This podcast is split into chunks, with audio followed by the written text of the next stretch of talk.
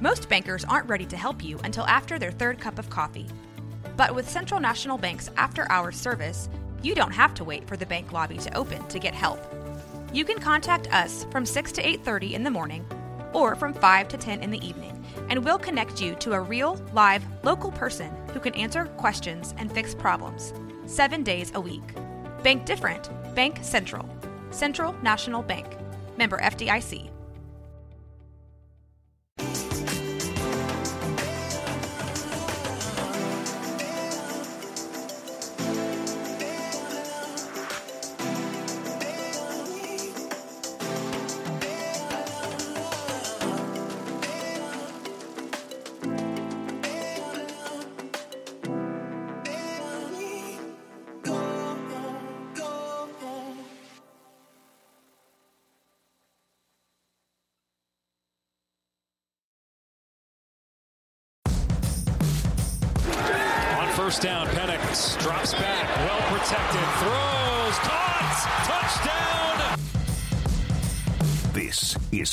365 Sports, powered by Sikkim365.com. Strange play fake, Bennett. Look out, here comes a posse of ducks, and it's a touchdown. Even when it looked like Bennett was in trouble, he got loose and McConkey scores again. 365 Sports is presented by IdealMRI.com. High quality MRIs for $497 or less. IdealMRI.com. Your health is important, so is your budget. Play fake, McCarthy. Survey in trouble, just fires it up, and it's caught on the sideline by. 365 Sports is also brought to you by Texas Farm Bureau Insurance, protecting Texans since 1952. Shrader looks to throw. Wide open man. Oronde Gadsden hauls it in. Touchdown, Syracuse. Orange is the new. Have you subscribed to our YouTube channel? Search 365 Sports on YouTube. Brought to you by TFNB, your bank for life. Big Shipley's going to break free. Across the 10, he's into the end zone for touchdown. 32 yards. Now, here's David Smoak, Paul Catalina, and Craig Smoak.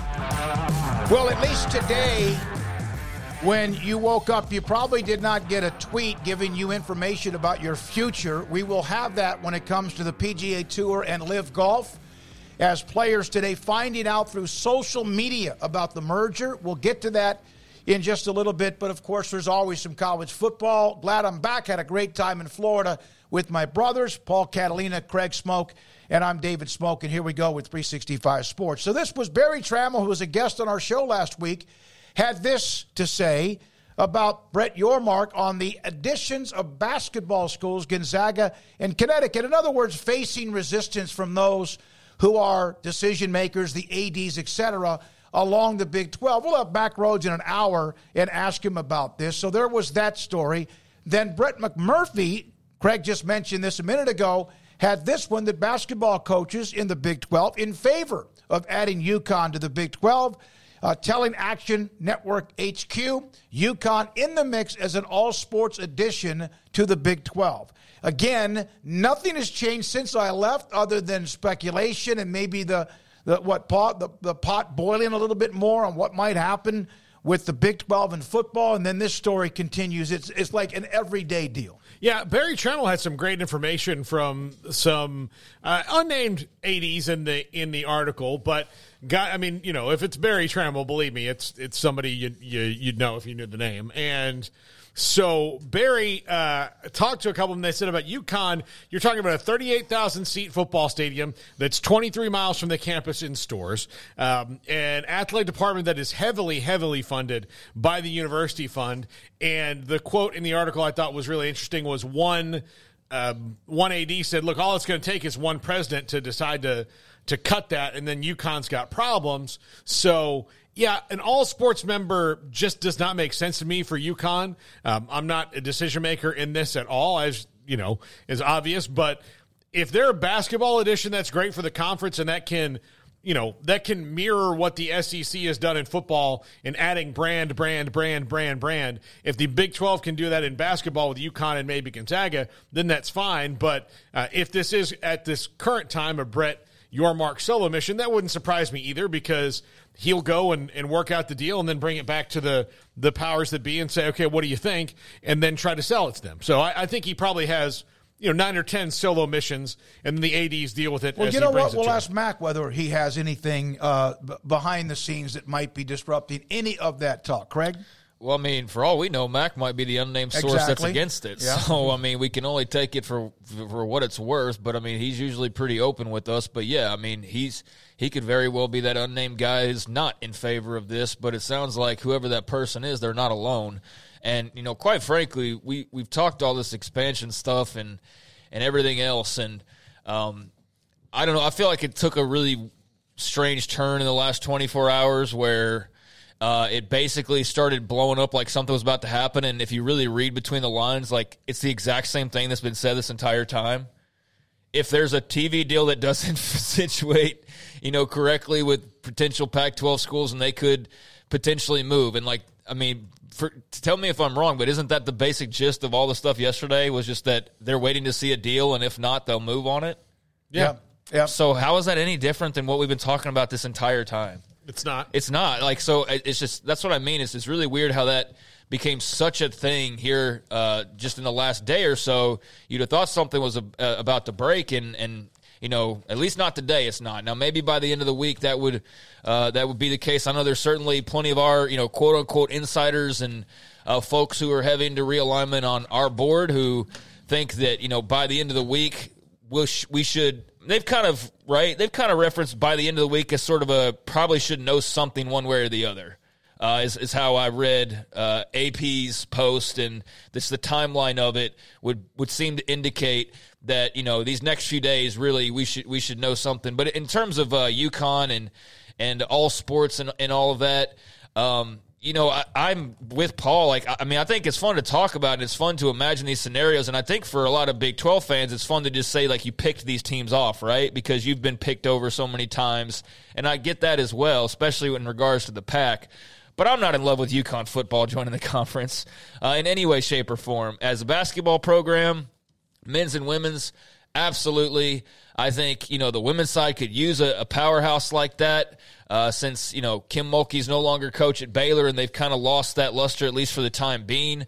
Basketball on the men's side, I mean, gosh, they're the defending national champions. So that's pretty explainable. But uh, yeah, football. I mean, I, it would take me more convincing, and I'm not an athletic director, so you can imagine how much you know uh, it's going to take for them to to see you know the the potential there and, and why that would be a good move rather than a dilutive move. So uh, I can completely understand why there's there's some pushback or there's at least some hold on I don't I don't know about this on the part of, of some of those involved in, in UConn all sports. We will have a note on Baylor football, a commitment, Baylor basketball, looking at a, a transfer from Tennessee as their option, along with waiting on Jalen Bridges. But today, about a year since the time that LIV was uh, born, today I I'm like, what? The PGA Tour agrees to merge with the Saudi-backed rival L, uh, LIV Golf, golf's newest, longest day. Um, there are so many ways to go about this. I have my own questions. Let's go through some of the tweets, Garrett. One, this is from Dan Rapaport. The players did not know this. There was a tweet from Collin Morikawa that he said it's a hell of a way to start your day by learning about basically your future on social media. Not only the PGA tours who did not players that did not know this, their agents did not know this, and most of LIV Golf did not know this, including who's been thought of as the biggest of the rebels and not Phil Mickelson, but Greg Norman. And so he did not know. He's not going to be a part of whatever they do in the future. But that's from Dan Rapaport. We have Phil Mickelson's reaction. A tweet from Mickelson later in the day. Awesome day today on the PGA Tour and LIV coming together as one. Brooks Koepka, who might have been the one that was the final detonation to make this happen. Brandel Chamblee has been very outspoken on the PGA Tour, on the Golf Channel about the LIV Golf and you know the blood money and all that. Che- welfare check on Chamblee that was a shot at Brandel Chamblee. So we'll get to a couple more other tweets on this. It really almost seemed like it depends on who you ask. Who won today? And there are some that says really that PGA Tour is shutting down LIV, and yet LIV's money is going to act up the ante when it comes to the PGA Tour. To me, no matter how you look at it, LIV Golf made the difference they wanted to make. I don't know who's going to be in charge or how much is going to be in charge. Monahan, the commissioner, looks like what in the world you kept talking about blood money and you yourself are going to be the one that runs this league. Well, uh, like a very, like a yeah, like a very. It's a it's a great American tradition when it comes to Saudi Arabia to be able to stand there with your chest puffed out and go, "Listen, we do not like what you're doing, Saudi Arabia." And then Saudi Arabia goes, "Well, what if we bought some weapons from you and then we lowered the price of our oil a little bit?" And you're like, "You know what? We're judgy with you guys." And Monahan's same thing. Like you'd have to be living under a rock to not understand the human rights atrocities that they've committed, and then a year later, the Saudi public fund comes and says, Well, would you like some of the blood money? And he's like, You know what? I was really hard on you guys. That's not fair of me to do that. Yeah, sure, I'd love some of your blood money. I think the weird the weird thing about it is, is that LIV made a big enough dent in the PGA, and with Brooks Koepka, who was, I want to say by far, maybe because he might be by far the best player and he's shown it this year that went over there with them. Uh, Dustin Johnson's there too. So those two were gone. Cam Smith. Cam Smith. There's some But names. Brooks Koepka going over and then almost winning the Masters. You know, being right in it until Yep. the last like what seven or eight holes um, this year, and then turning around and winning the PGA for the third time in his career, a major he's dominated. And then two weeks later, all of a sudden, the PGA's like, yeah, we need some of that blood money. Let's do it and let's change our minds. I think that had something to do with it. And LIV was never going to work in the way that it was going to be successful, where they were going to have a big media deal. It was always going to fight with the PGA. The PGA was probably going to lose that lawsuit that Koepka and Mickelson and all those guys were in because it was trying to create a monopoly and that would have just dragged out forever and ever and ever. I do think the losers in this here because the PGA and LIV will make PGA is going to make more money. LIV's going to fund this thing. The Saudis have a bottomless pit of cash they can keep throwing at things. This will be more successful, you know, as far as a unity thing. But the losers here are the players who were told by Jay Monahan's, take a stand. Don't do this. This is bad. And no then, one more so Than than Rory. Rory, McIlroy, Like- who has not played well for a couple of months, and you wonder if any of this simmering, if he knew about it, and also was the one that lost his focus here. It, it, so Rory McIlroy, Tiger Woods, like all these people have come out against it and stood up against it, and now against their will, they haven't even told about this until this morning when we all found out on Twitter. Now they're all getting paid in Saudi blood money, right? So they're going to get the Saudi blood money, and they were taking a stand. And now, what do you, what, what can you do? Paxton Craig says this is the biggest sports story in history. Now, I, I'm trying to measure up. I know the AFL NFL merger back in the late 60s was a huge deal because the AFL was a rebel league. And eventually, when they won a couple of Super Bowls, that flipped the switch. switch. But this is a huge story of a lot of people who said one thing and now appear to be doing something completely different. Yeah, I mean, I think biggest sports story might be a little bit of hyperbole, maybe not, but there's definitely a lot of hypocrisy going on. Uh, that's for sure, and uh, a lot to unpack. Uh, but you know, you said that uh, what's his name, Jay uh, Monahan. Monahan's going to be what's he going to be running exactly? Because he's not going to be running the PGA, buddy. I mean, I'm going to tell you that right now. I saw a quote on the way over here of. Uh, so is Moynihan just going to keep going about his business? Because here's the deal: y'all, y'all are talking about it as though it's like just going to be this one league, and that's not ironed out just yet. Like there's, from what I saw, based uh, on some stuff earlier, is like they're going to remain somewhat separate, at least for this up this rest of the year, uh, maybe even next year, and then I think there's some things that they figure out as far as how that all works together. But based on what I've read so far, and granted, I haven't read every single piece of literature out there. This is not just okay. You combine and you're just this league now. They think there's a lot of stuff that has to be uh, figured out. And so, if in fact LIV moves on as it is for right now, for this remaining year and maybe even the year after, and the PJ does the same, uh, or if the PJ stays separate. Like Jay Monahan's not going to be the guy running the show, uh, based on a lot of the stuff that I read. Well, here's a, from the press release: the board of directors of the new commercial entity will include Al Rumayyan as the chairman and Monahan as chief executive officer. Now, again, the players may still have something to say Right, about this. There might be a, a damn mutiny here with some of those who feel like they've been blindsided. And that's the perspective that I saw was the players. Now, what are they going to do about it? Are they going to run and go where? The DP World Tour? Oh, guess what? That's on here too. That's, on I here mean, too. so, That's like, also attached at the hip. So yeah, I mean, there's nowhere to go. So the the thing with Moynihan that'll be interesting because yeah, he basically just threw middle fingers and spit in the face of every PGA Tour player. I mean, he really did. He did the most disrespectful business move you could possibly do, given the the history and given all of the stuff that's occurred over these last you know several months in the last year or two with uh, with the PGA and LIV. So, um, you know what? Uh, it all goes back to money. John McClain said this one time. Yep. and It's stuck with me ever since. No matter what it is, just look at the money. No matter what it is. And I think that sucks. Uh, you know, I, I think that that's really unfortunate, and I understand it. And I'm not like we need to be social. You know, like I'm not like that. I just think it's really disheartening that that's the case, and that even though there were guys that, yes, they're still millionaires. I get that. Although not everybody on the PJ Tour is, but there were actually guys who said, you know what? I'm going to do what I think is right morally. And I'm going to be a good person as opposed to just grabbing the cash. And they got spit in the face and called, you effing idiots. You should have taken the money. Ha ha ha. That's how they feel today, I would imagine. And you know what? That's a sucky lesson to have to learn. Yeah, man. and you wonder if they now, those who could have gotten six, eight, nine figure deals, uh, you wonder if there will be some sort of not retribution, but something with that. And there will still, based on when I look at some of the writing and listening and writing and reading different columns, there still looks like there's going to be some sort of fines for those who did leave to go to LIV which means the PGA Tour does have some some control over that. Now, whether or not they're fines or not, the bottom line is if you got hundred million dollars and you're going to pay a three hundred thousand dollar fine, so what? Or even a million dollar fine, you get to go back on the tour, pick and choose where you want to go. Will it be one tour? I don't know. Will there be new events based on LIV and what they produced? I don't know. Uh, Greg Norman. Who was the face of LIV? Would he would he not be the face other Yeah. than what you hear about the uh, the money where About it came Phil, from? yeah. Phil Mickelson or Greg Norman. We showed you Mickelson's Twitter.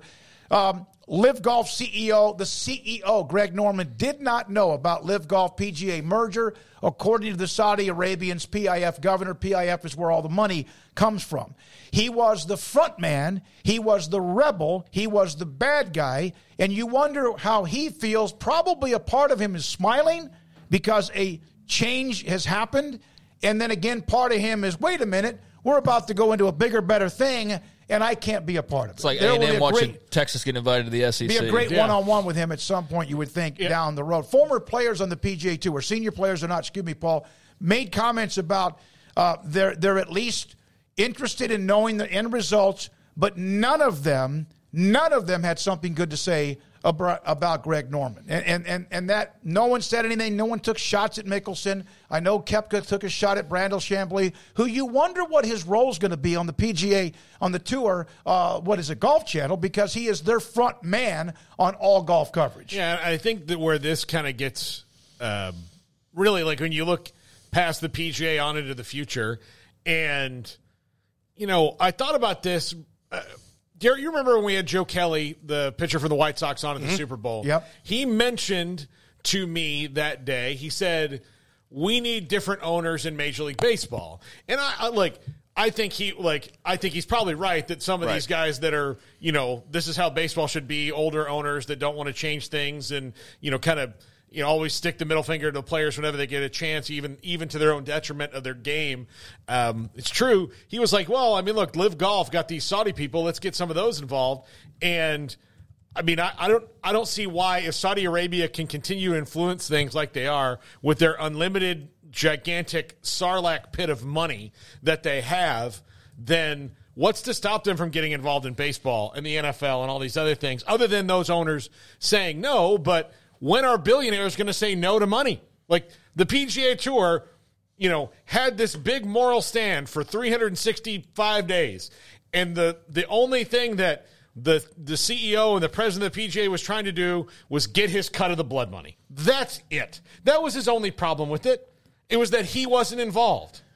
That Yeah. was it. Apparently, I mean, it, it's one of the most cutthroat moves. I mean, you know, Paxton said at the beginning, it's the biggest sports story ever, and I, you know, I'm not ready to go that far, but I'm not saying it's not. I just I would need time to kind of think about that. But uh, is it one of the most cutthroat sports, if not the most cutthroat sports move in history? Yep. I mean, I'd, I'd have to think so. Well, once I mean, we realize down deep Right. inside the guts of all of this, but it does appear as if on that the is surface. the case. Yeah, I mean, yeah. a guy who was preaching this left and right, you know, being loyal and blood money and the Saudis and all this stuff to then turn around and like with nobody, not even Greg Norman knowing about it, to just you know flip a switch or like that. McIlroy, we don't think. Maybe I mean, not even Rory, who's you think been- about those guys waking up this Yeah. morning who were like PGA guys. I mean, the LIV guys they wake up and they had the biggest smile on their faces ever.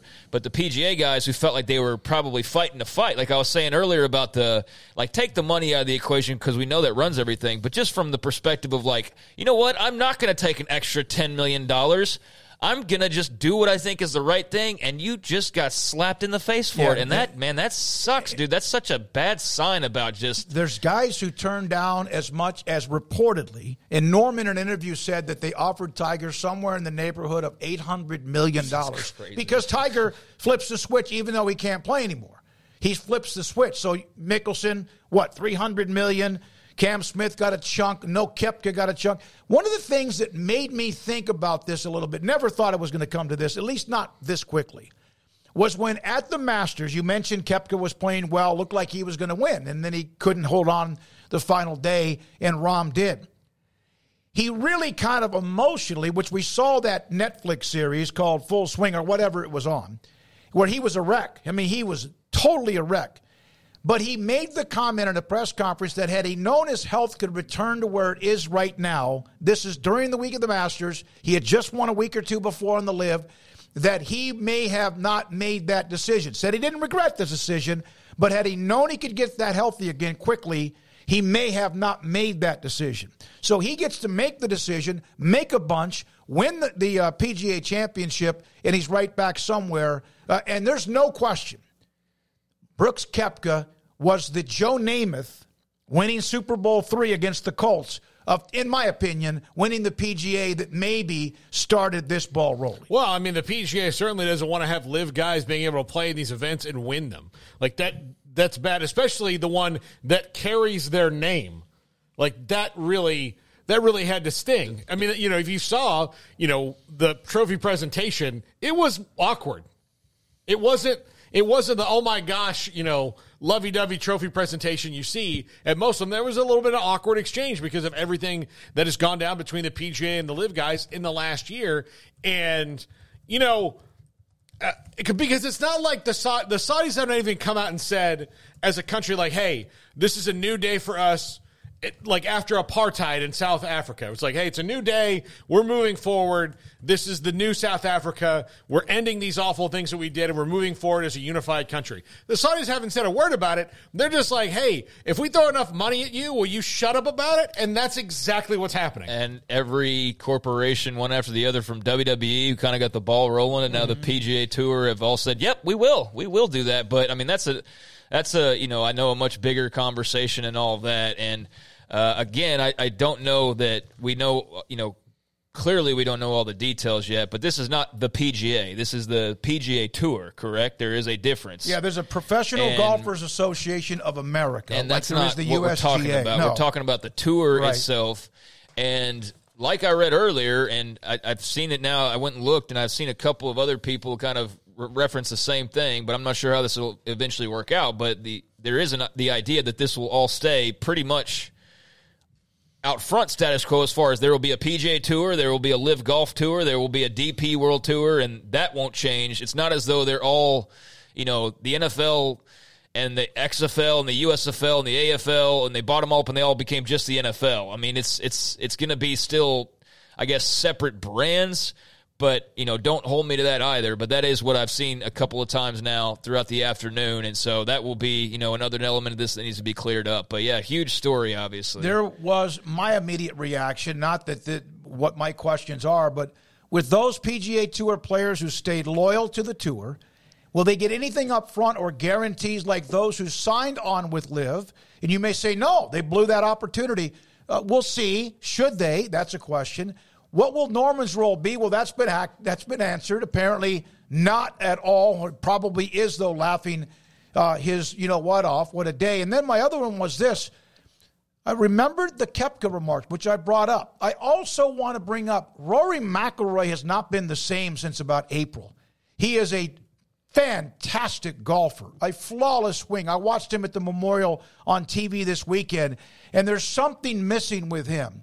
And it's such a fine degree, it just could be his mind or swing is messed up. And you wonder, Rory put himself out there as the battering ram, as the spokesperson for the tour, and not Justin Thomas, not Jordan Spieth, not even Jon Rahm, although he was vocal. It was Rory, and his game has suffered. You wonder if that wore him out, or if in fact he knew this was happening. Because when was the last time, guys, you heard Rory McIlroy really say anything about LIV? In fact, the last time I saw him asked about it, he said he just did not want to talk about it anymore. And you wonder if he knew this might be coming. I, I don't know. I mean, if nobody else knew, I don't know why they would just tell Rory, but maybe it did. Like, you know, or he got, you know, he got an inkling that it was happening, you know, and that you know, maybe the the PGA had softened its stance. But yeah, I, I wonder. I mean, it, like the, like uh, of all the people that were done wrong, it's been Rory McIlroy who, you know, being one of the best golfers on tour, standing up and saying no, go to hell. McIlroy, Justin Thomas, Jon Rahm, and, yeah. and and two or three others. Yeah, yeah. I yep. mean, but for him to stand up and like very loudly, often be like, no, go to hell, I'm not doing it, and then for them to do it to him is just wrong. Garrett, can you get a close up of this? I don't know if you can. I know this is probably terrible television. This was an article that right before I went to the Texas Sports Hall of Fame meeting. Here's the article. In a stunning and silent move, Jay Monahan brings in billions and kills LIV Golf. It's everybody has their side of this story. What he basically said is that what happened two years ago, rhetoric, etc. Uh, people lost friendships, but he has a lot Monahan explaining to do. He will over time, you would think, including already a little bit today.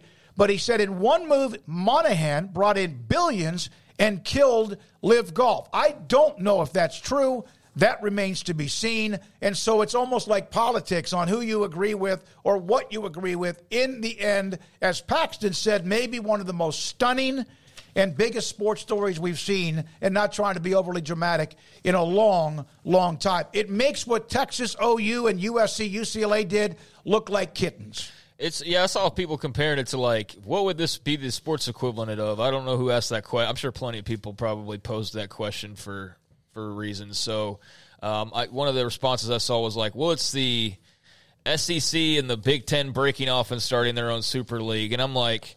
No, it's not quite that. It would be like if the Big Ten had broken off by itself originally. It was backed by Saudi investors. It was calling itself college football, but it was clearly different. They were paying way more money the SEC had stayed back and said, "No, we're going to protect the right. image of amateur athletics and you know, or American college football, college athletics, and pretending to be or saying that they're you know going to remain you know maintain the status quo. But hey, college sports needs changes, and then you know all of a sudden we wake up the next morning after players have picked their sides and chosen their delegations and announced like you know the SEC is broken off and they're now joining the Big Ten. I mean, like that's that's kind of I guess if you wanted to get into a detailed comparison, is kind of what it's like. I still don't know if that's perfect or even big enough to even compare yep, to this. Yep. But that's that's kind of what it would be like. Is is like yeah, the Big Ten branches off on its own, and then a year later, the SEC after kicking them in the face, and kicking dirt in their face, and calling them traitors and doing all this stuff. Oh yeah, sorry everybody else, we're gonna go join those guys over there. I mean that's that's kind of what it is, yeah. And, yeah. and, that would obviously be a huge story in its own right, but this is worldwide. You know, I don't yeah. know how many people outside of America would care about an SEC or, you know, Big Ten or whoever you want to throw in there, uh, you know, version of this. But this version of it, it is a massive story. And I'm not even a golf fan. Like, I. I don't watch it regularly. I don't keep up with it all that regularly. I monitor just enough to kind of know, you know, the lay of the land. But this whole rivalry hasn't been that big of a deal. It's just been sort of side entertainment. Whereas I've watched people though who are heavily into the game get super invested in one side or the other, or just invested in the, the whole thing to begin with. And so, you know, I'm I'm just a casual, I guess you, you could say, and I'm super fascinated by it and can't wait to see what what shoe drops next. So I can only imagine how the true golf fans out there, especially the ones that were very much in the middle of this whole conversation, are feeling about it today. Probably not as bad as the golfers on the PGA Tour who woke up this morning. There are even some. There's a player, Byeong Hun An, who said, "I'm guessing the LIV teams were struggling to get sponsors."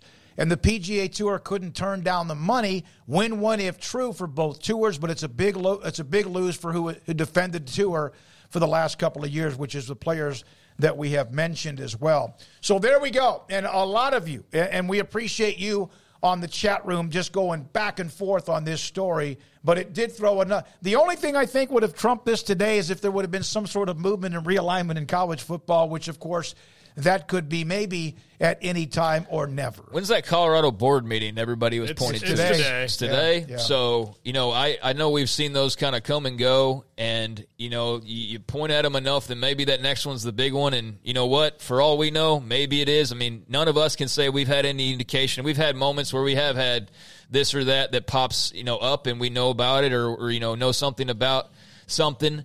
And this is not one of those cases with the Colorado board meeting, um, but it could very well be the same as all the other Colorado board meetings that were supposed to, you know, potentially pop something off. And then again, maybe it is the one that pops something off. So that'll be nice to have some sort of a a feel on that. But yeah, that I guess that would have trumped maybe the the PGA LIV Golf story. And even then, I don't know. It would have had to have been a pretty good combination because this is, as Paxton said, one of you know, I know he said it a little further, but this is definitely one of the biggest sports stories uh, of this year for sure, and just really in general, it, it is. I remember a, a, a text I received from somebody that doesn't text me anymore. We disagreed on a few things, and then we probably just got a little bit too personal. But he he sure did. But he said, "Mark my word, LIV will eventually be a part in some way with the PGA Tour."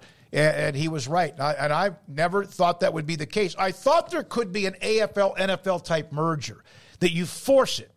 And Koepka, perhaps we're giving him too much credit for that championship, the PGA. Perhaps that's just maybe what helped maybe move it forward a little bit. Maybe not just the win itself, but what if you have Koepka win it, then Cam Smith wins the Open Championship, uh, and, and and you know uh, who knows, uh, and, and then maybe somebody else from the LIV Tour wins the U.S. Open. That is always around the Father's Day weekend. So there we go with that. And that, that Colorado meeting sometime this afternoon. Who knows what actually will be discussed? Of course, that's been going on, uh, will be going on sometime here in the next hour or so.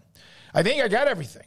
Oh, Baylor with a couple of commitments. We'll come back and discuss a football commitment, a basketball one that may have gotten away or did it, and then one that Baylor is in search of to try to help again bolster their roster with Scott Drew and company moving forward. And this is 365 Sports.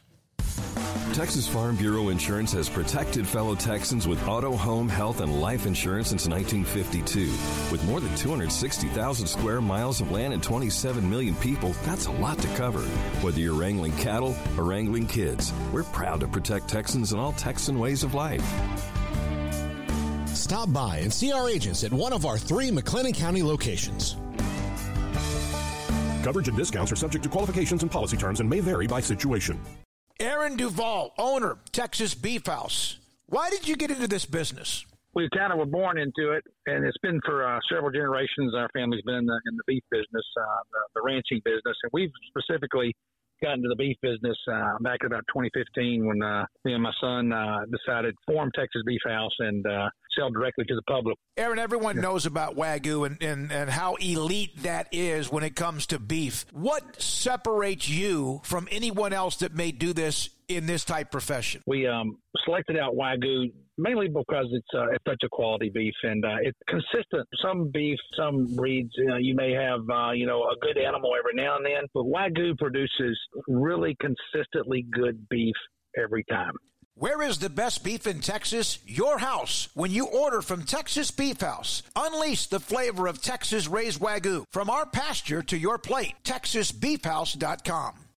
At Ideal MRI, we feel blessed to be part of the Waco community. We're a small family business here in Central Texas. At times like this, the cost of healthcare has never been more important. And unfortunately, significant illnesses and injuries still occur. And that's why Ideal MRI is open and here to serve you through this difficult time. So if you need an MRI, ask your doctor about Ideal MRI. You can schedule online in minutes at idealmri.com or call 833 Ideal MRI. フフフ。Established in 2007 and independently owned, Alliance Bank Central Texas is committed to helping families and businesses meet their financial goals. From their tellers to their board of directors, they know the importance of superior service and competitive products. Customers have confidence knowing that their financial needs are in good hands. It's your bank, Alliance Bank Central Texas, with two Waco locations 4721 Bosque Boulevard and 191 Archway Drive on Highway 84, and at AllianceBankTexas.com. Member FDIC an equal housing lender. Pizza, burgers, and Bears football. There's no place around Waco that serves them all other than Bubba's 33. Come show your green and gold and enjoy some of Waco's best food and beverages while watching your favorite team, the Bears. When real Bears fans get hungry, Bubba's 33 is the number one spot for ice cold drinks, hand stretched, stone baked pizzas, and bacon infused burgers. Join us for indoor or patio dining. Bubba's 33, Waco's restaurant and proud supporter of Baylor Bears football. Sick 'em Bears. It's the season to shop our large selection at Allen Samuels in Waco and find the vehicle that's right for you. Get amazing deals on new Ram trucks, Jeep SUVs, Chrysler minivans, or a sporty Dodge. Shop AllenSamuelsDCJ.com or come in to see us today at Allen Samuels in Waco. This is 365 Sports. The 3 o'clock hour is sponsored by Waco Custom Marketplace. Meats, sweets, Texas treats, and a cut above the rest. 425 Lake Air Drive, Waco. So there is that from LIV and the PGA Tour and the merger. We will get to a note about who's going to run this thing here in just a moment, which Craig mentioned that it probably won't be Jay Monahan, although uh, he is uh, the one who's the executive president or executive. Um, but we'll get to that in just a second. Today, uh, this is interesting. Baylor did get a, a, a commitment. Mason Dots, Dots, Dawson, excuse me, from Ridgepoint, a wide receiver athlete, might play safety based on what Grayson's been saying. Committed to Baylor, was committed to Purdue. There's a legacy with the Baylor family, uh, and they pick him up. Uh, I watched. I watched. I don't usually watch film because I'm not a film guy, but I watched a lot. The kid can play both defense and offense. That looks like he might end up playing on the defensive side of the football, but he made the commitment to Baylor, so there's that. Also, in basketball, Grant Nelson, who was going to be the, the transfer from North Dakota State, was looking at Arkansas, Alabama, Baylor, and it looks as if it's now down. It's not. It's being reported it's down to Alabama and Arkansas.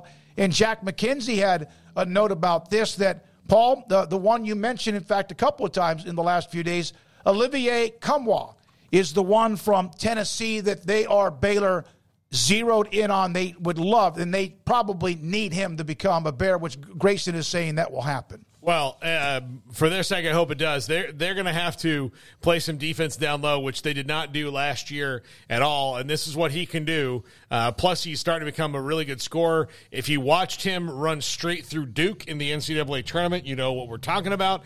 Uh, and he's uh, he's starting, like I said, he's starting to become a scorer. But he's a good switching defender and can play that kind of defense. He's got uh, He's got that dog in him that they maybe were missing a little bit last year. The you know the villain, the Mark Vital, the the Ish Wainwright, who's going to get a little messy and is a, a, better scorer than those guys are. So uh, at this point in their careers, so yeah, I think it's um it's it's going to be pretty interesting down the stretch of. Uh, of them maybe locking him up, and uh, if they do that, that's a completely new look team.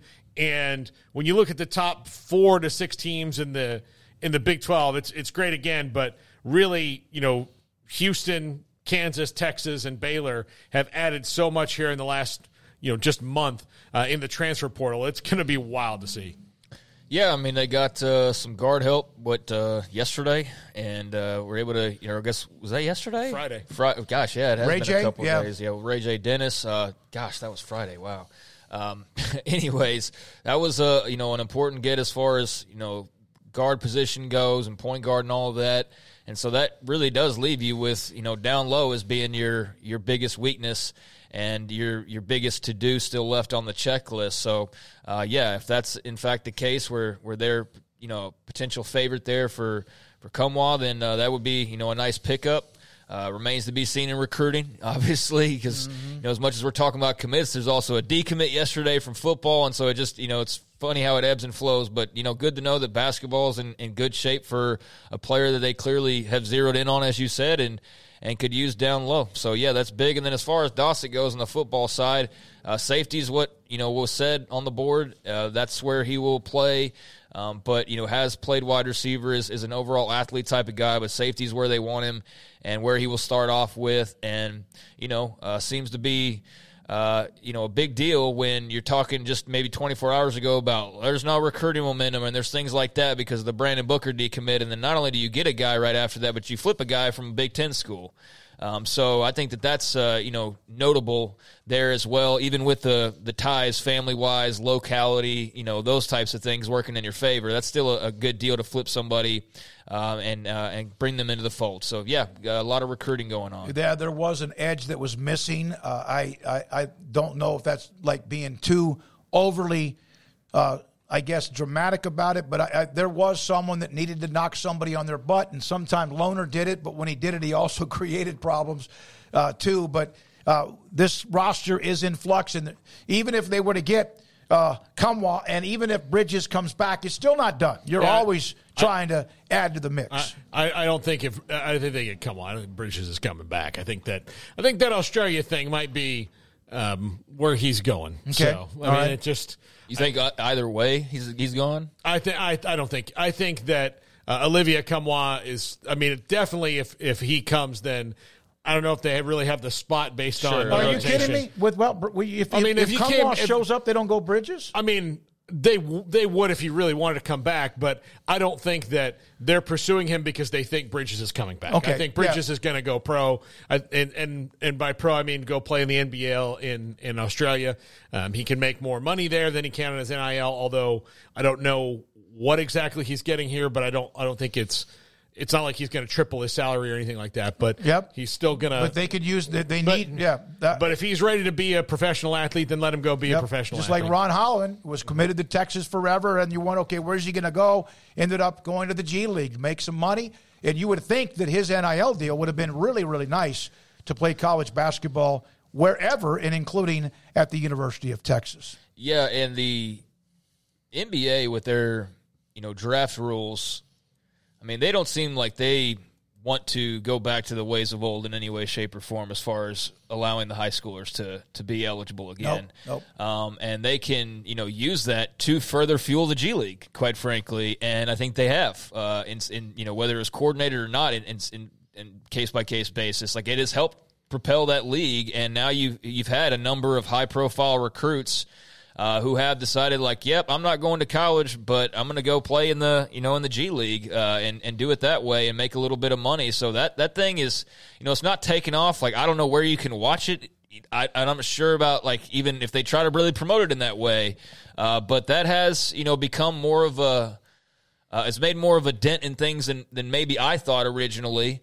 Um, and it's taken some time, obviously, and it's not as though it's just the, the automatic layup that every top prospect is going to go G League or anything like or Europe or whatever. But we are seeing more guys I feel like do that now than than maybe were before, and, and that's just just how it appears to me with your your Ron Hollins, your your guys like that, your Jalen Bridge. And I, Bridges is a little bit different, obviously. But. Yeah, I think it's and I think it's a, a fair compromise. To, if they're not going to let the high school guys go right away, at least have an option for them. Sure. That also protects the NBA from making the Kwame Brown mistakes of the past, where you can go see this guy play in a professional setting for a year before you're like, he's our number two pick in the draft. Kwame Brown, I think, was number one, right?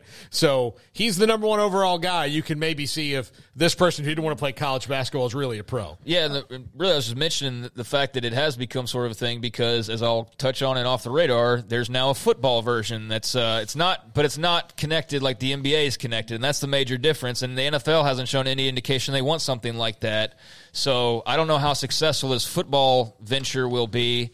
Um, yeah. But uh, I will get into that and off the radar here in about an hour. But, you know, for basketball, it makes sense. It's worked out well for a lot of guys. And, you know, we're going to watch the NBA draft here in the next few days, and there's going to be some guy, and you're like, from what team? I don't know that college. Like, no, that's that's the G League team that Something he's coming elite. over. yeah. yeah.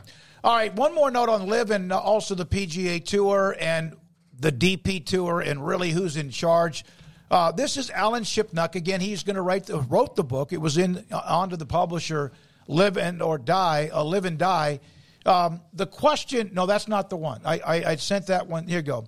Down at the bottom. Read the bottom one first. It, it's it's not a merger at all. Monahan has won the day, but he's not gloating because he's thinking of all the Saudi cash. PGA Tour is retained, as is and will effectively control the new entity that emerges from LIV Golf, which will be funded entirely at this point by the Saudis. Okay, then Alan Shipnuck, who's written the book, I disagree. His Excellency is the chairman of this new thing. Craig, you brought that up, which makes him Monahan's boss. LIV now gets access to network TV tour sponsors. Players keep the upfront money, and their franchises just became more valuable. Monahan is merely now the head bureaucrat. And think about this the Ryder Cup is coming up.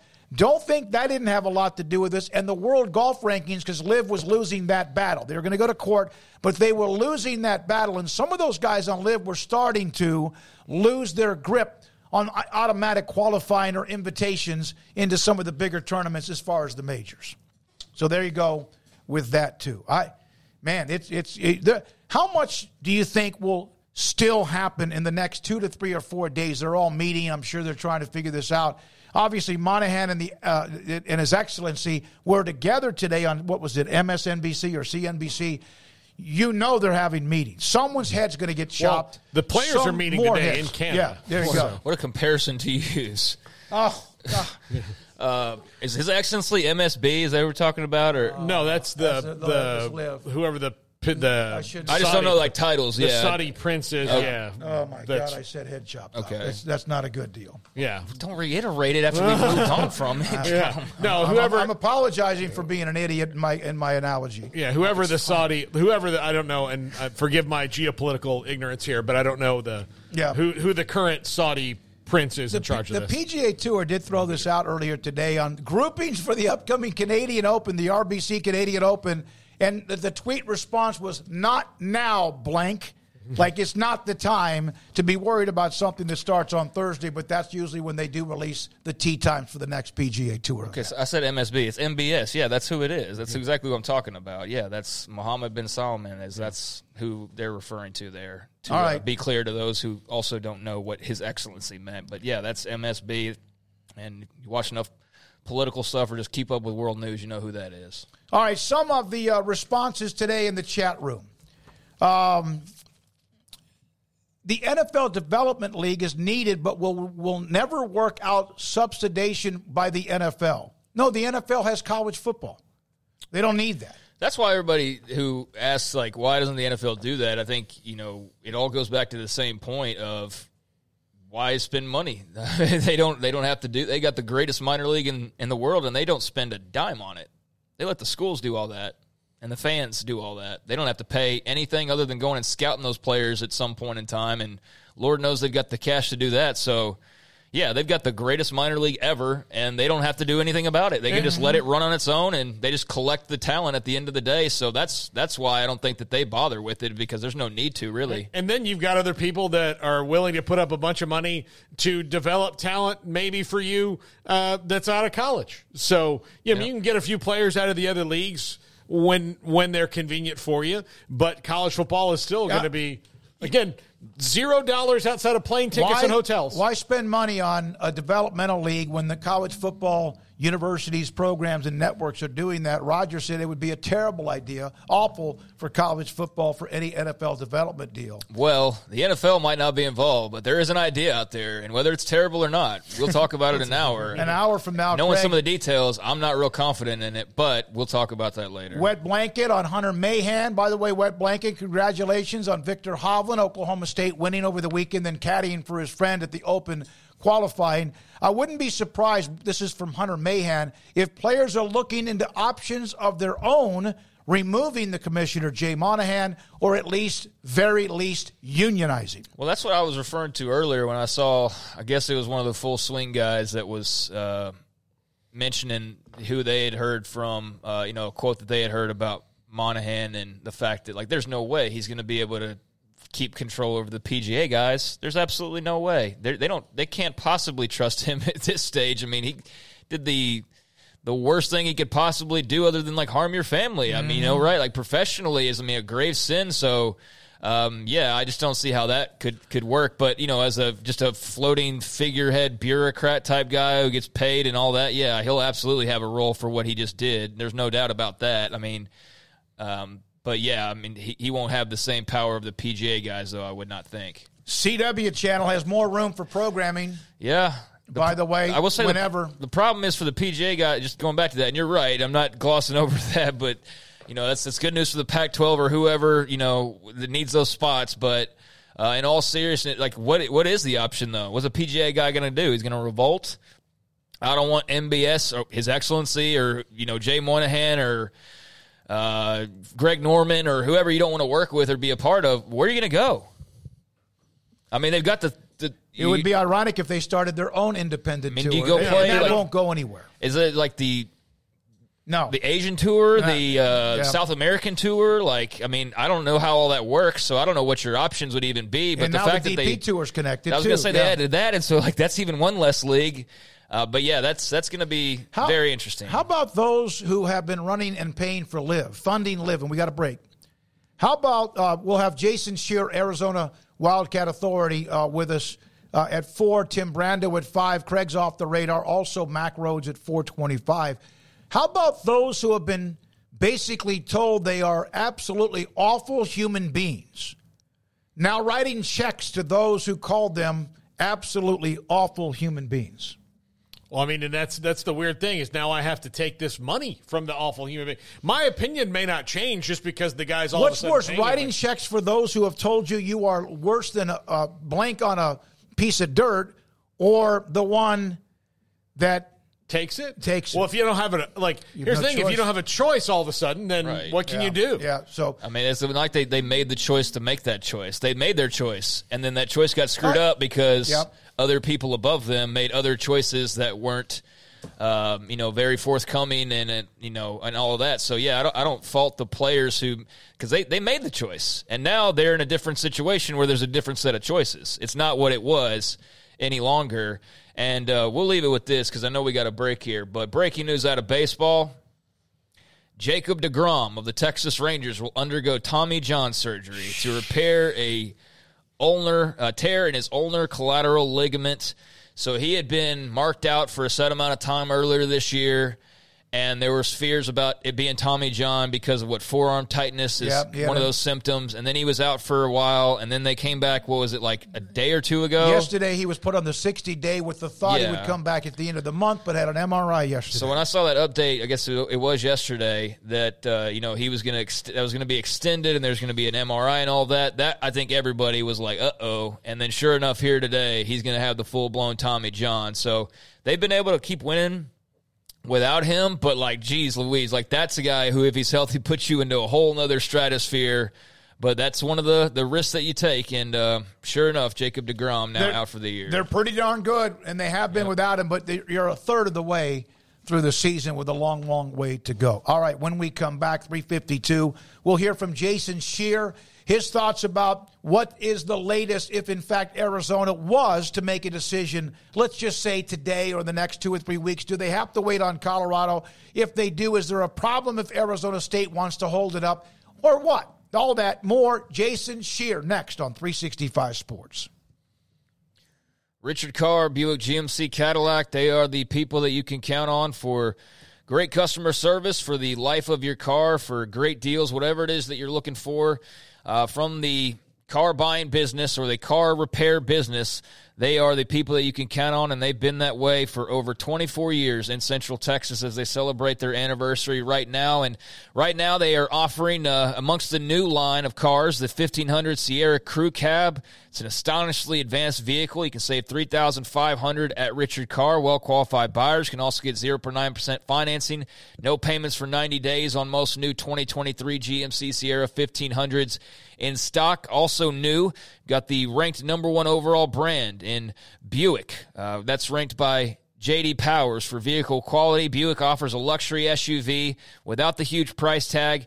Get the quiet escape and premium drive of a Buick on a test drive today at Richard Carr, whether that's the Buick Enclave, which right now you can save $3,000 on, or it's uh, any of their other number of vehicles like the Envision uh, and, and others as well. But they also have a lot of full quality pre owned cars and trucks if you're not looking to buy brand new. Plenty of uh, vehicles in stock under $20,000, thoroughly inspected, affordable, ready to finance for almost any credit rating, and ready to drive home today. And if you have the vehicle that you want, you're already in it. You've already bought it, and you just need to get it fixed up a little bit. Their award winning customer service department is also standing by to help you out in that regard. You can go onto the website, richardcarr.com, and see their service specials and also set an appointment for quick and reliable service. So check out the business. It's been in business for 24 years in Central Texas. Help them celebrate their anniversary and check out why they built a reputation as the people you can count on for your automotive needs. Run by proud Central Texans. Log on to richardcarr.com today. Call now or go see them now off Highway 6 at the Imperial exit. The future's bright. The time is now. College is what you make it. It's a late night pizza run and all nighters coding a new project. It's having big dreams and making them a reality. It's a professor who knows your name and your story. It's preparation for your future, your calling, your life. And at Baylor, it's even more. Baylor, where lights shine bright. One size fits all. That may be all right for an adjustable belt or cheap sunglasses, but when it comes to your financial needs, no one wants a one size fits all strategy. Ben Erlinson, your Edward Jones financial advisor, knows that his most important goals are yours. That's why he takes the time to understand your needs, knowing you. That's how Edward Jones makes sense of investing. Ben Erlinson, 100 North 6th Street in Waco, 254 759 8533. Edward Jones, member SI. PC. There are 26 letters in the alphabet, over 600,000 words in the dictionary, and just three of them said together can change everything. Let's order pizza. Those three words lead to dough made from scratch and three fresh signature cheeses that blanket golden crust in a heavenly melt on Marco's Pizza that'll blow your mind. So visit Marcos.com to order and stop by Marco's Pizza in Belmead, China Spring, Woodway, and in Robinson. Marco's. Pizza lovers get it it. Riverbend Liquor and Wine, Lakeshore Drive, and North 19th Street, right behind the bank, is a hidden gem in Waco. If you're a fan of bourbon, especially local Texas bourbons, that's where you gotta go. Balcones, TX, Devil's River, whatever it is, they've got it. Riverbend Liquor and Wine, plus the best selection of craft beers in Waco, seasonally churned out throughout the year, whether it's spring, summer, fall, or winter. Riverbend Liquor and Wine, best selection of craft beers, a speedy drive-through window, and excellent excellent customer service. Find out more on Instagram or just go by and see them. Lakeshore Drive at North 19th Street behind the bank.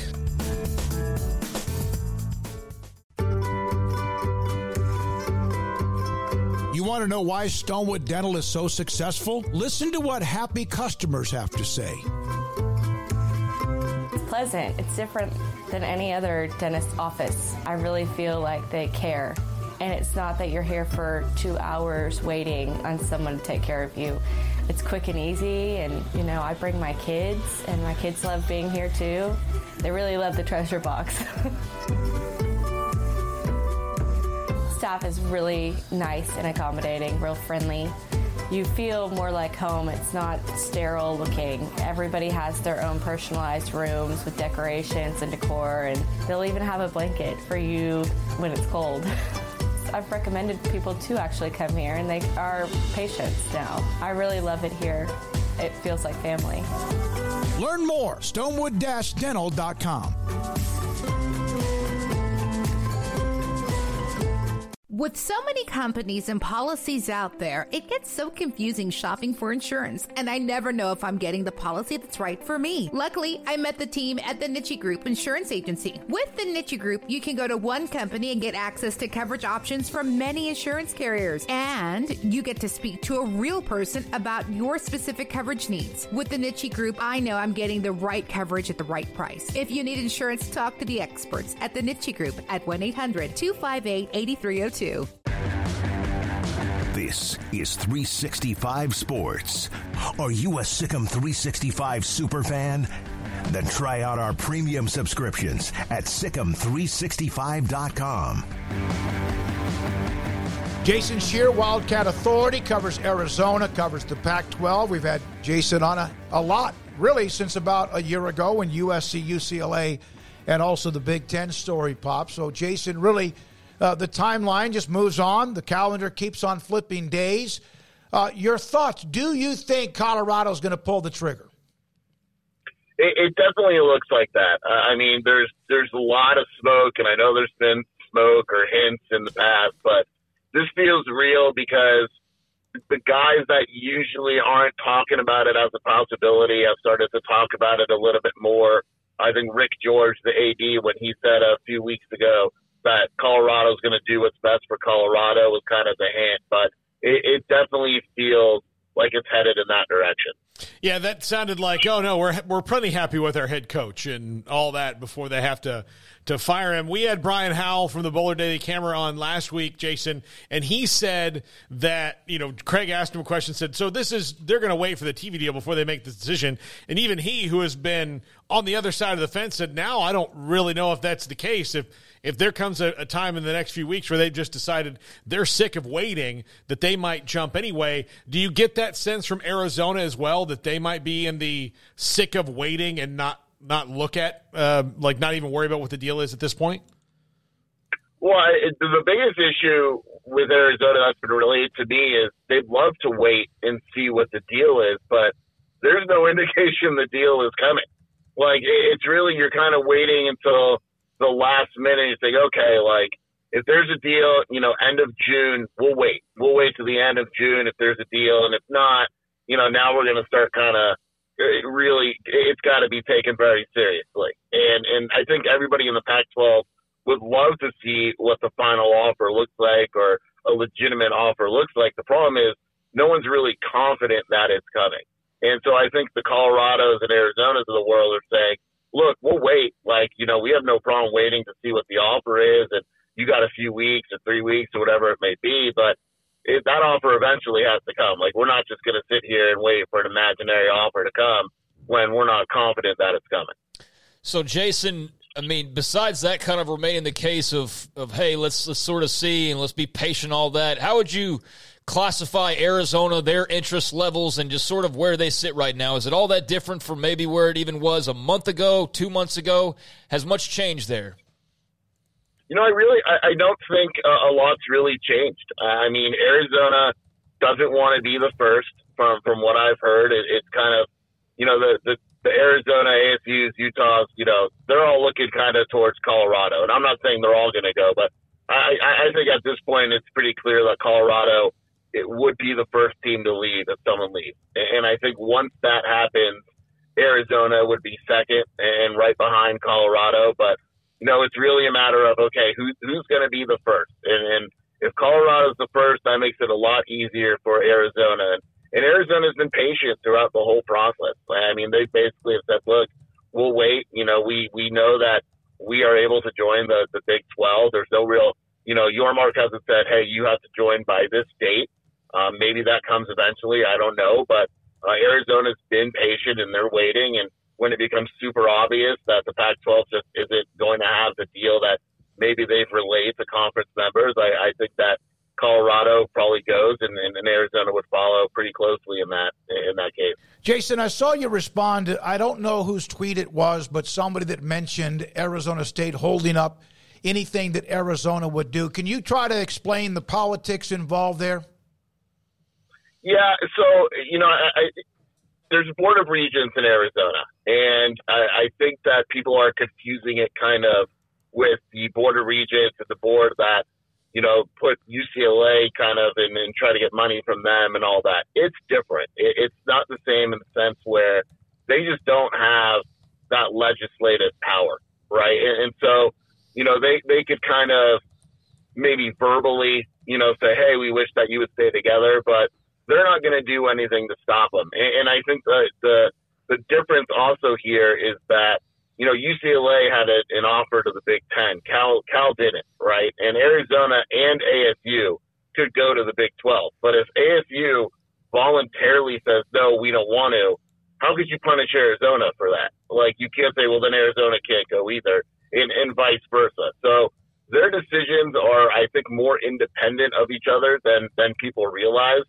And I think if Arizona wanted to go to the Big Twelve, there's there's really, from what I've been told, nothing that the Board of Regents could do. And if ASU wanted to go to the Big 12 and Arizona State, it, would be the same thing.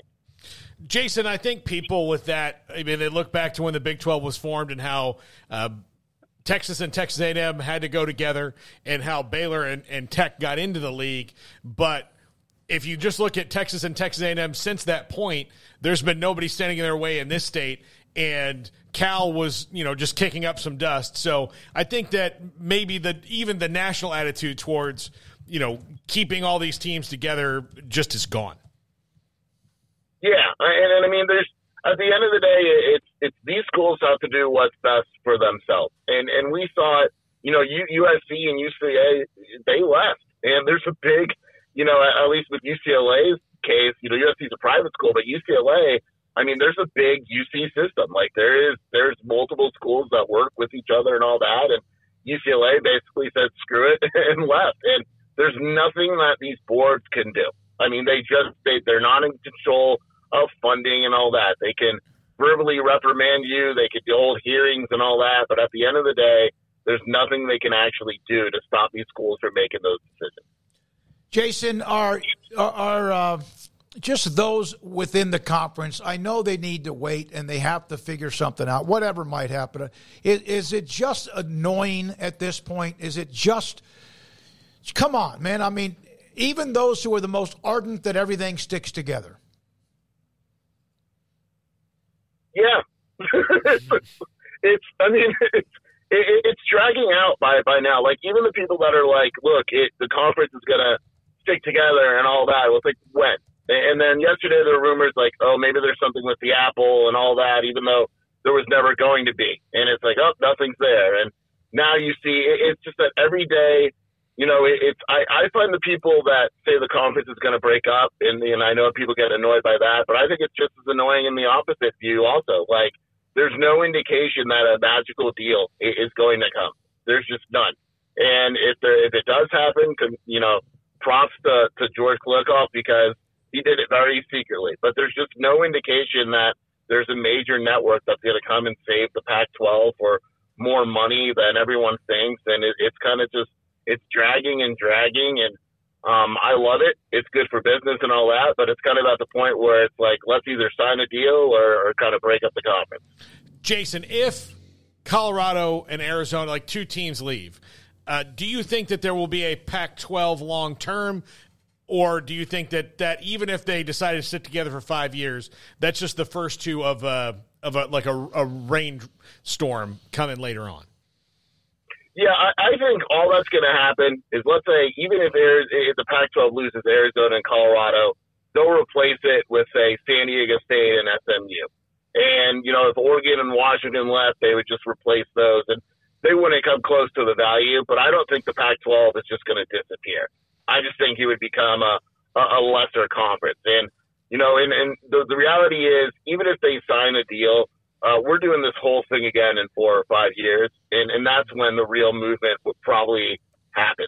And, you know, it, it's just a matter of what that movement's going to look like. But I think the Pac 12 will exist. I just think it might look a little bit more like like the Mountain West than it is the Pac 12 that we know it. Do you think Colorado makes a move in the next, let's say, week or less?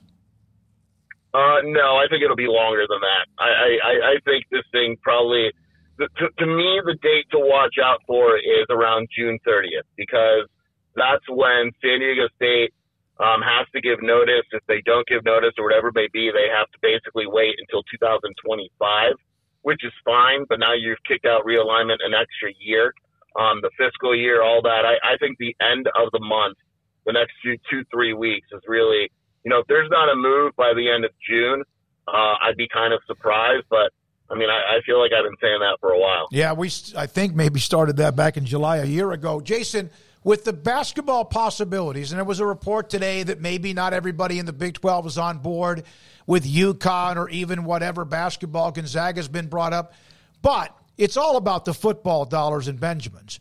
But with if in fact the Big 12 was to also add Gonzaga and UConn, would that even be on the radar of Arizona?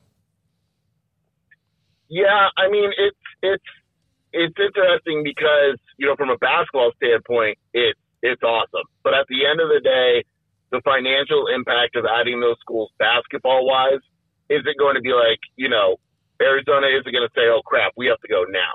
Like it, it it's just it, it's it kind of surprises me actually that there would be basketball only additions, mm-hmm. not from Yormark's perspective, but from the other school's perspective. Is you know how can Yormark sell that there's going to be enough money in the conference to add these schools basketball wise without the other ones losing money. And now are you adding Arizona and Colorado to that mix? So it actually it, it kind of surprises me a little bit in that regard. I, I wouldn't be surprised if Yormark waits and see.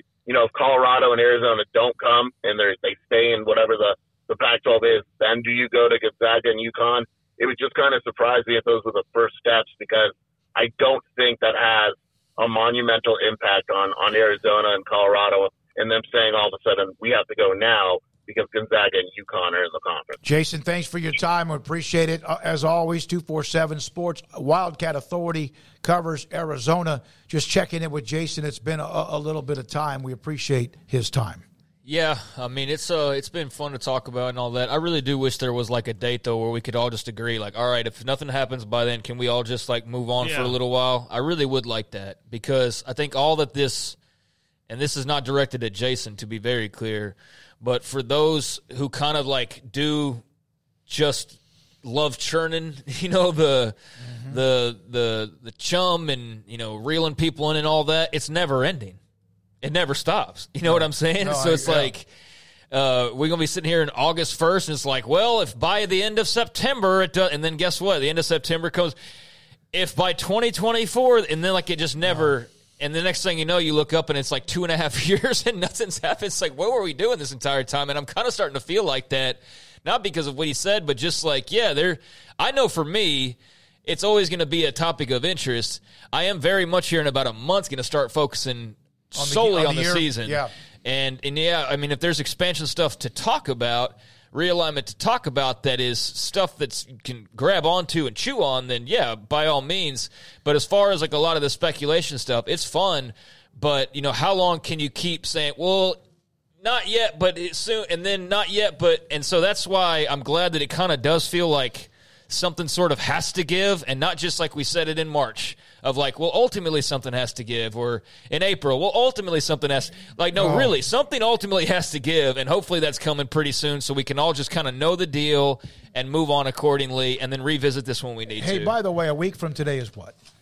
Um, well, a week from today, uh, I I've got eight days to get married. So a week from today would be the last day that I'm technically. So eight a week from tomorrow, you get married. Yes. So a week from tomorrow, if in fact, what time Hawaiian time? Uh, nine o'clock. So about the time we're on the air.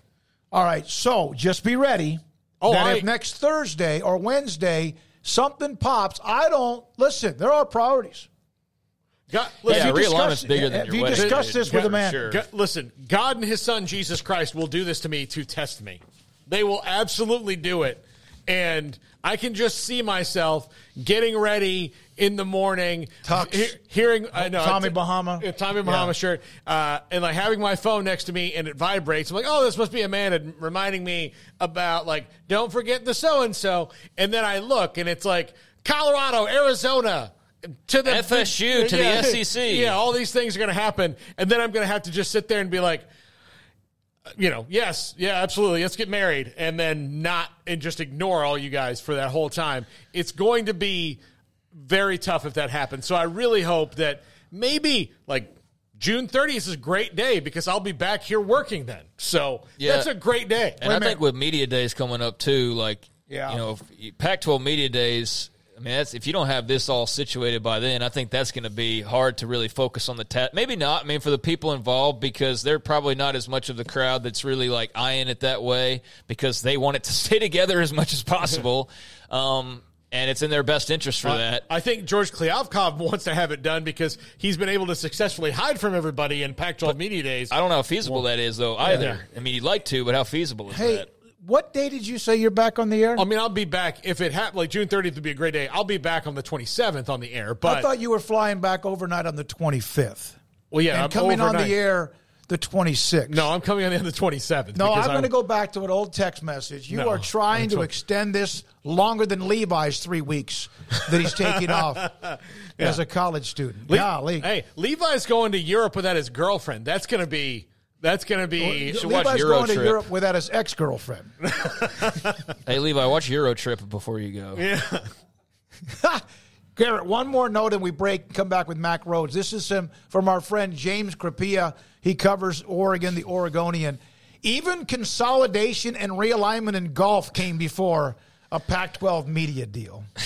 Just I mean, hey, he's he's one of their own. He can say it, and you know, I Get mean, that, that it. tells you No. all. It's it's a little bit more powerful when it's coming from somebody inside the walls there. But yeah, I mean, look, I've I think to be very clear, we all love it and have fun with it and all that, but there does come a point where you're like, there's only so many like just waits. Yeah. You know, No, you're and, right. And I feel like we've just waited about 98 times, and I'm about got room for about 100 of them. And so, if by the end of this month or you know media day rolls around and we're just waiting still, um, that's going to be a tough pill to swallow. So hopefully something's resolved by then. I am sick of it, to be honest with I, look, I don't have any feelings, by the way, about George Kliavkoff. I don't know anything about Yeah, him. I don't know, but I do. I will say this: just as someone who had to watch po- poor Bob Bowlesby go through it, a guy who I have a lot of respect for, and um, you know was okay at his job, but not but not great.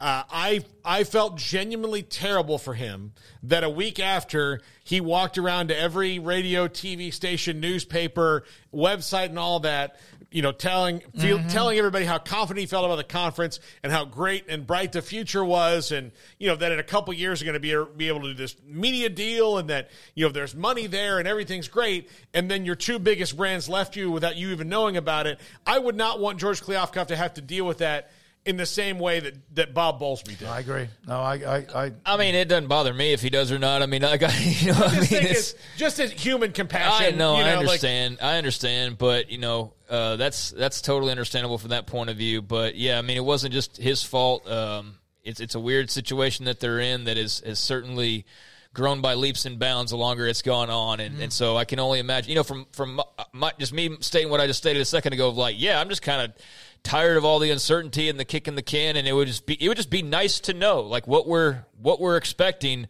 I feel that way, and I'm totally fine if that doesn't happen. like a due date. Yeah, Yeah. it's totally Well- fine if it passes or whatever, and you know we keep moving on, and we'll talk about it as, as need be. But I can't imagine what it must be like for you know the people involved directly in the, In the Pac-12 entire conference, who yeah. have to deal with that just all the You time. You wonder if there's a time eventually the Big 12 just says, listen, we appreciate it. This would have been a great, but we're just going to have, we can't do this. See, that's where I wonder with Yormark and playing with the media and stuff like that, you know, throwing all these different things out there. Like, I don't think he's just randomly throwing stuff out there, but it's like, all right, so if I if I'm somebody who was like gone at you know on a summer trip and I came back, let me get this straight. So they're adding like four Pac-12 schools and UConn and Gonzaga, and they're you know, like, Well, you'll know what is the you- end yeah. goal here? Yeah, well, Matt And- Rhoades takes a vacation, something will happen. Well, and I and I know we got to get to him, but Yep. one of the things that I asked when you were gone was like, okay, so let's just say in theory those things are in play. Like, at what point are you not a conference anymore? You're a league. You're a league. I mean, because if you're to add everybody that's rumored to be added, then you're a 20 team league all of a sudden with like basketball specialties as well, and and so.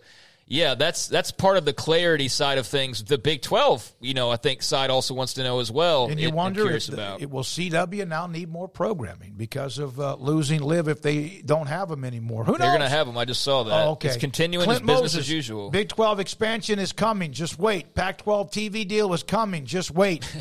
when we come back, uh, Mack Rhoades, Baylor's Director of Athletics, is next. Just wait. This is 365 Sports. Waco Custom Marketplace had a back and forth today with Brian Bauer, the owner of Waco Custom Marketplace at 425 Lake Air Drive in Waco. They have three selections, different prices, select choice in prime New York strip for the rest of the week through Saturday from 825 to 1175 to 1650 a pound. Bone-in pork butt Uh, $1.85 a pound. Boneless pork butt, $1.99 a pound. And then also the raw, the raw coil sausage, $2.99 a pound. And mahi mahi. I had blackened mahi mahi yesterday evening, or no, it was Sunday evening for dinner. And I don't eat seafood other than shrimp and lobster. It was good for $12.99 a pound. It's Waco Custom Marketplace, full service butcher, shop, and bakery. The Bauer family, 425 Lake Air Drive in Waco. Automatic Chef Canteen is a full service micromarket vending and office coffee provider with state of the art vending equipment, a wide variety of products, and offering custom fitted micromarket vending office coffee solutions for your employee break room. You want a full break room solution and a workplace oasis? Well, Automatic Chef Canteen, locally owned and operated for over 50 years in Central Texas, also includes in house mechanics on call 24 7 for fast, reliable service and maintenance. Automatic Chef Canteen, 6900 Imperial Drive in Waco, or online at automaticchefcanteen.com. Don Humidor, your home with a 48 foot walk in humidor with the elite cigar brands from around the world, including the number one cigar of the year, Aging Room Quattro Nicaragua. Plus, they have the great brands like Macanudo and Arturo Fuente, Rocky Patel, Ashton, and so much more. CBD, great for sore muscles, aches and pains, sleep, Vita Dreams, and anxiety, mild depression, general health and wellness. Their staff very knowledgeable on the subject. If anyone is curious about CBD, ask Carolyn Ashley Don Humidor in the Townwest Shopping Center off Valley Mills in Waco. One size fits all. That may be all right for an adjustable belt or cheap sunglasses. When it comes to your financial needs, no one wants a one size fits all strategy. Cam Heathcott, your Edward Jones financial advisor, knows that his most important goals are yours. That's why we take the time to understand your needs, knowing you. That's how Edward Jones makes sense of investing. Cam Heathcott in Conroe at 936 756 7717. Edward Jones, member SIPC.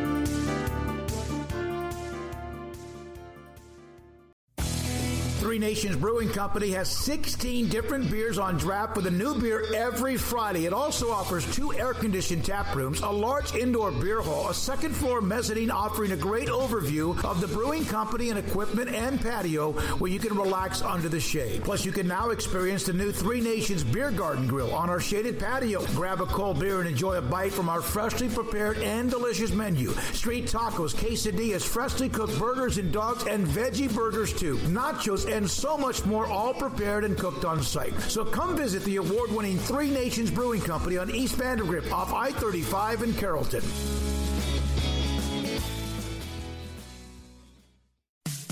In the market for a quality metal building? Since 1943, Pioneer Steel and Pipe has helped Central Texas residential and commercial customers with metal building design, panel options, building components, and trim options. Pioneer Steel and Pipe's residential line is energy efficient, offers low maintenance, reduces insurance payments, is impact resistant, and carries up to a 45 year limited warranty. In addition, they can also help you find a metal building contractor for your project. Pioneer Steel and Pipe with locations in Waco and Bryan and at pioneerboys.com.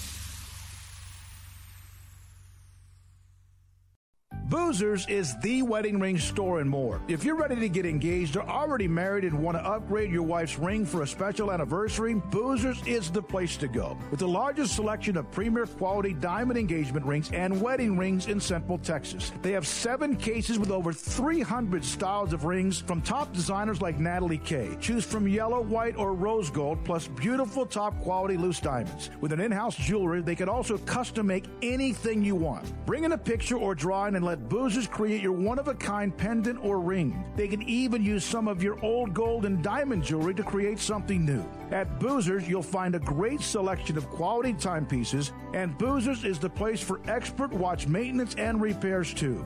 They specialize in expert Rolex watch repair for fine jewelry, watches, custom work, and more. Go to Boozers on Valley Mills and Lake Air Drive in Waco. Boozers, the wedding ring store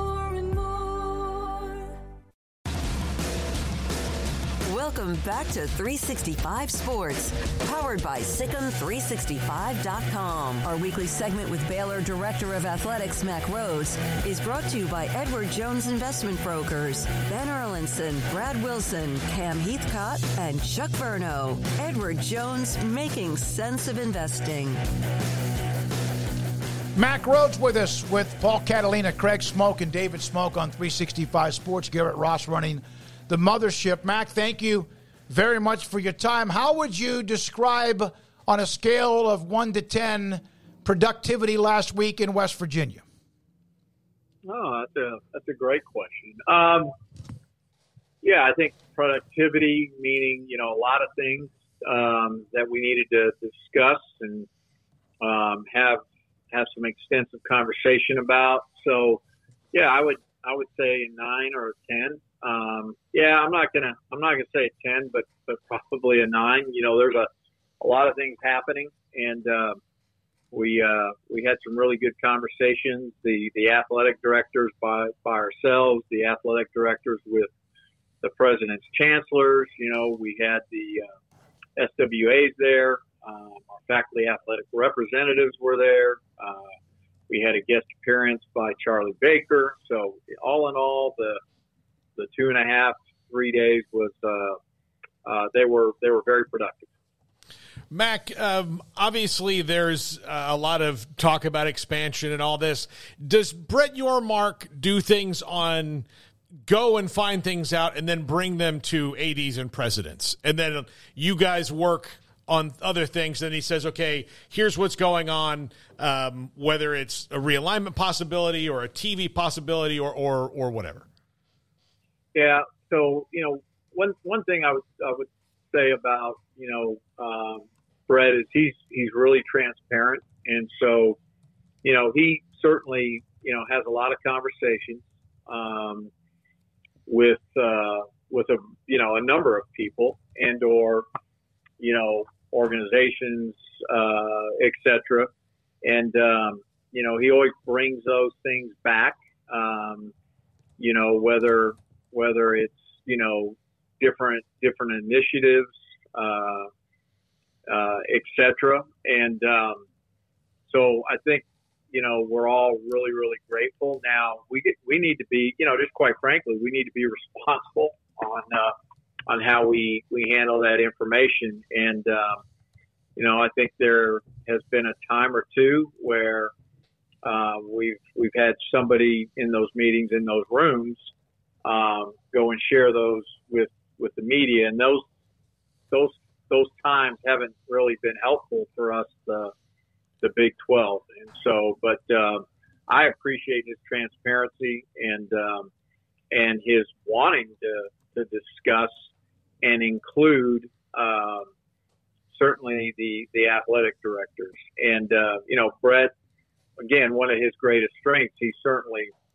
learning uh, and has learned uh, a bunch. You know, but you know he continues to learn, and he doesn't again pretend to know what what he what he doesn't know, and he wants you know those that are sitting in the chair that are on campuses each and every day. He, he wants to afford you know all of us the ability to weigh in. Berry Tramel, who we had on last week from the Oklahoman, who has discussed Colorado and whatever options are there. We've discussed it, as you know. We've asked you about the possibility of expanding in football, but there was always the, the Gonzaga possibility, and then UConn has popped up as well. I've asked you about whether basketball only was an interest, but he is reporting that there are there is resistance within the conference in adding basketball only to the Big 12. Can you share any of that insight from you being in those meetings? Yeah, again, I'm I'm going to be careful, right? But I would say that um, using the word, you know, resisting or there's a resistance to, uh, I, I would say that that is probably stepping over the line. That that isn't isn't accurate. Um, we didn't we didn't come out of the meetings with, you know, uh, any definitive decisions of including, uh, excluding, you know, any one particular, you know, um, institution. Um, you know, as as the whole world knows, we we did have a conversation, but um, I would say that there was, you know, robust discussion about, you know, um, a lot of different institutions, and I certainly didn't walk away feeling like um, we had made any decision about, um, again, excluding um, anyone. And so, um, yeah, I, I would say that's that's, uh, and I'm not saying Berry Tramel uh, misreported this at all because I've got great respect for him. But uh, I would I would say whatever he was he was told is uh, a bit of a, a misrepresentation. Mack, uh, USC has a co- an AD search. Mike Bohn is out. They had contacted you, I believe, three, four years ago. Perhaps it was 2019. Um, I'm remiss because I didn't ask you about this a couple of weeks ago when we had you on, but I don't see anything that's smoke out there. But you would know. I mean, USC is one hell of a university that's moving into the Big Ten.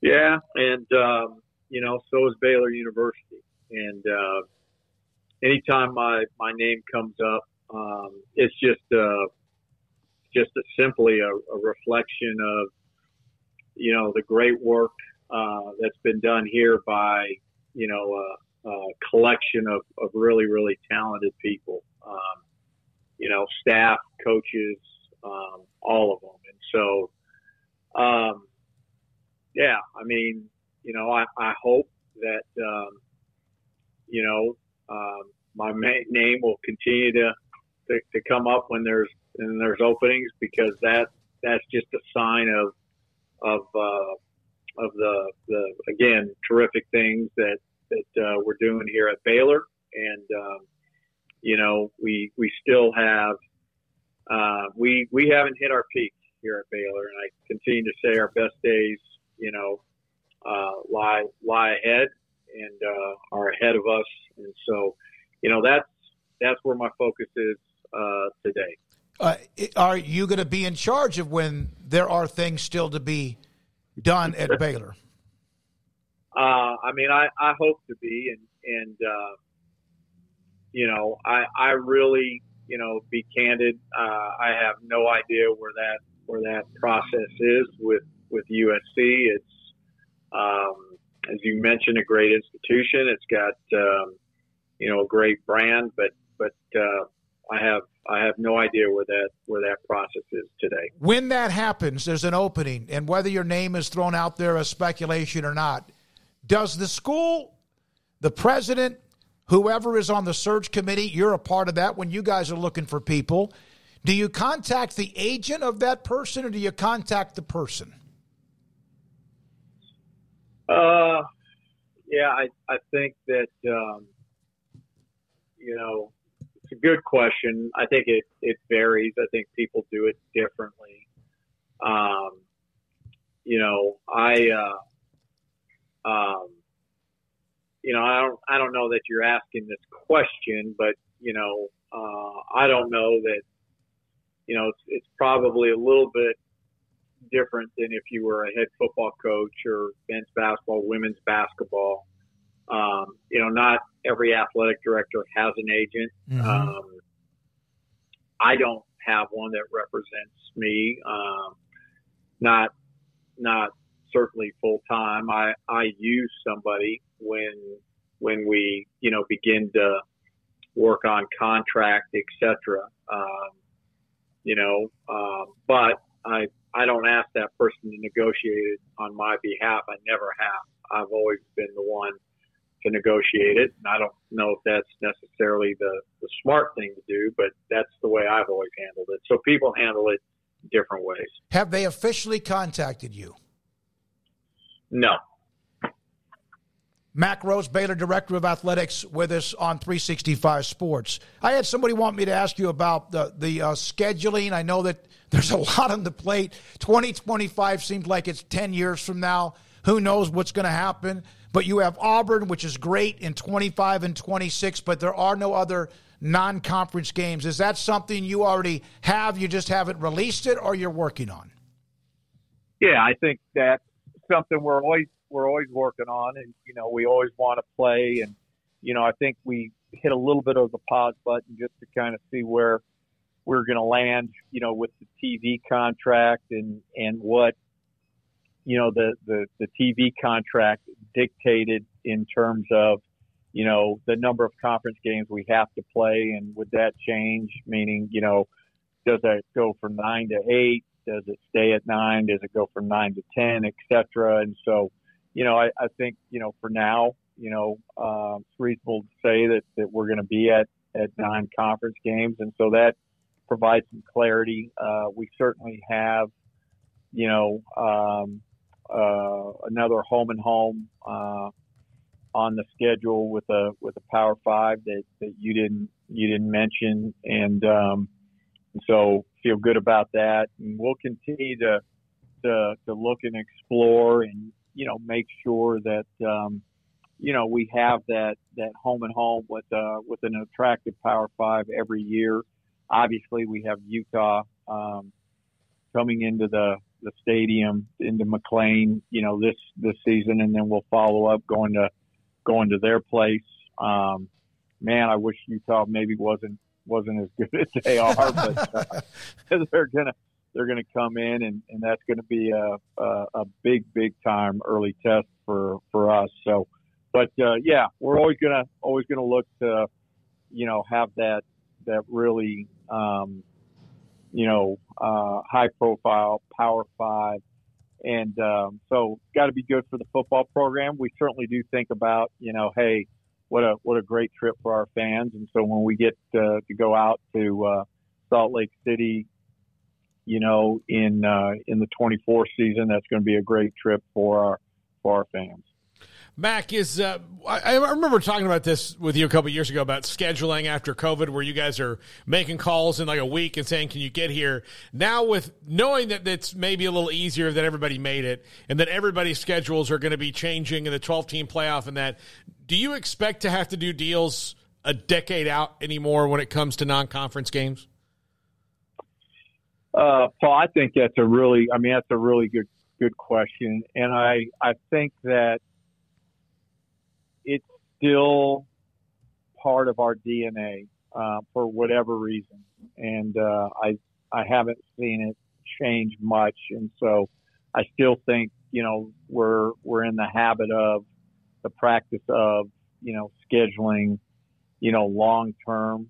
Um, you know the, the the conversation you know the that we're in the midst of of you know, conference expansion, and it's certainly not just the Big 12. It's it's all of the all of the conferences. You know that that hasn't that hasn't been a deterrent from from scheduling out, you know, years in advance, and so um, we're going to continue to to probably go down go down that that pathway unless something you know there's some type of market change that dictates otherwise.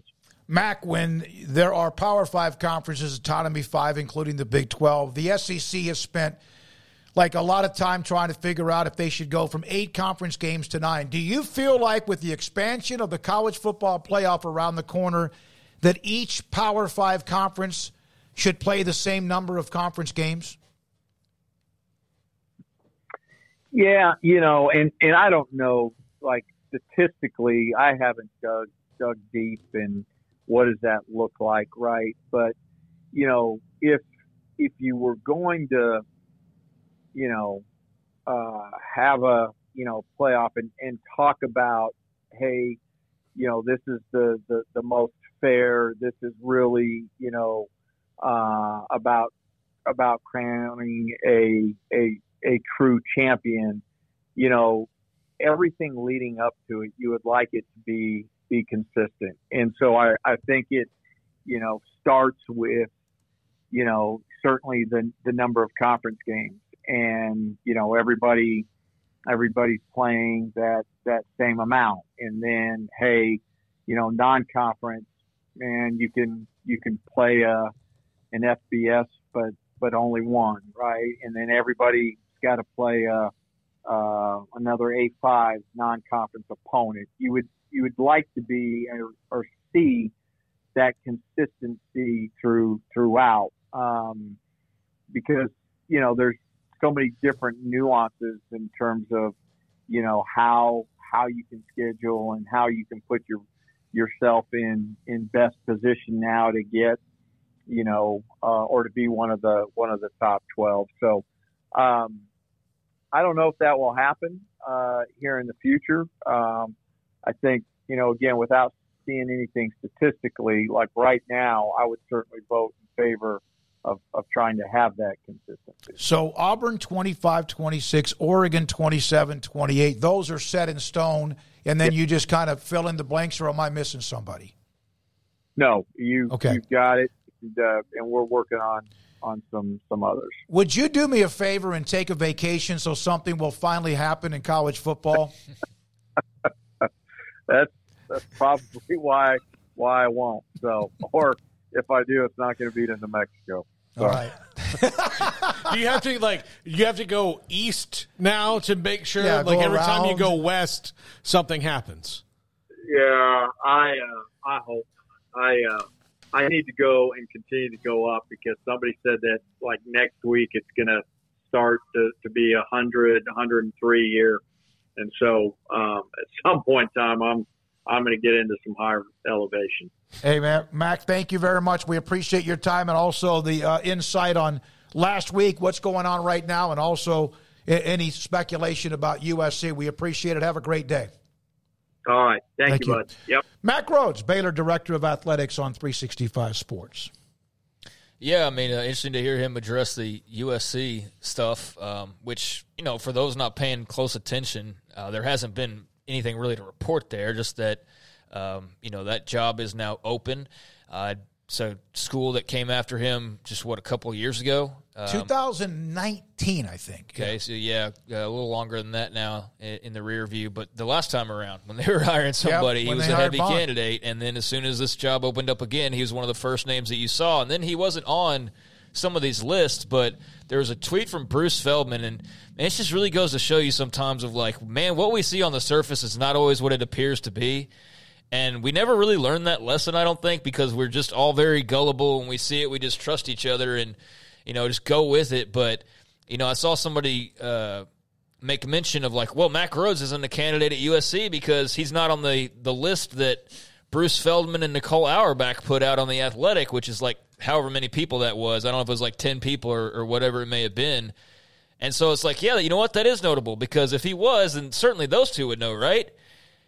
And so I could kind of jive with that, but then I went looking around and I see Bruce Feldman's got a tweet and it's not public like, you know, he had posted just a normal one or, you know, uh, is putting his article out there. And it's somebody asking him like, "Well, hey, what about Mack Rhoades at Baylor? He's he should be the, he's the guy. He's he should be the guy."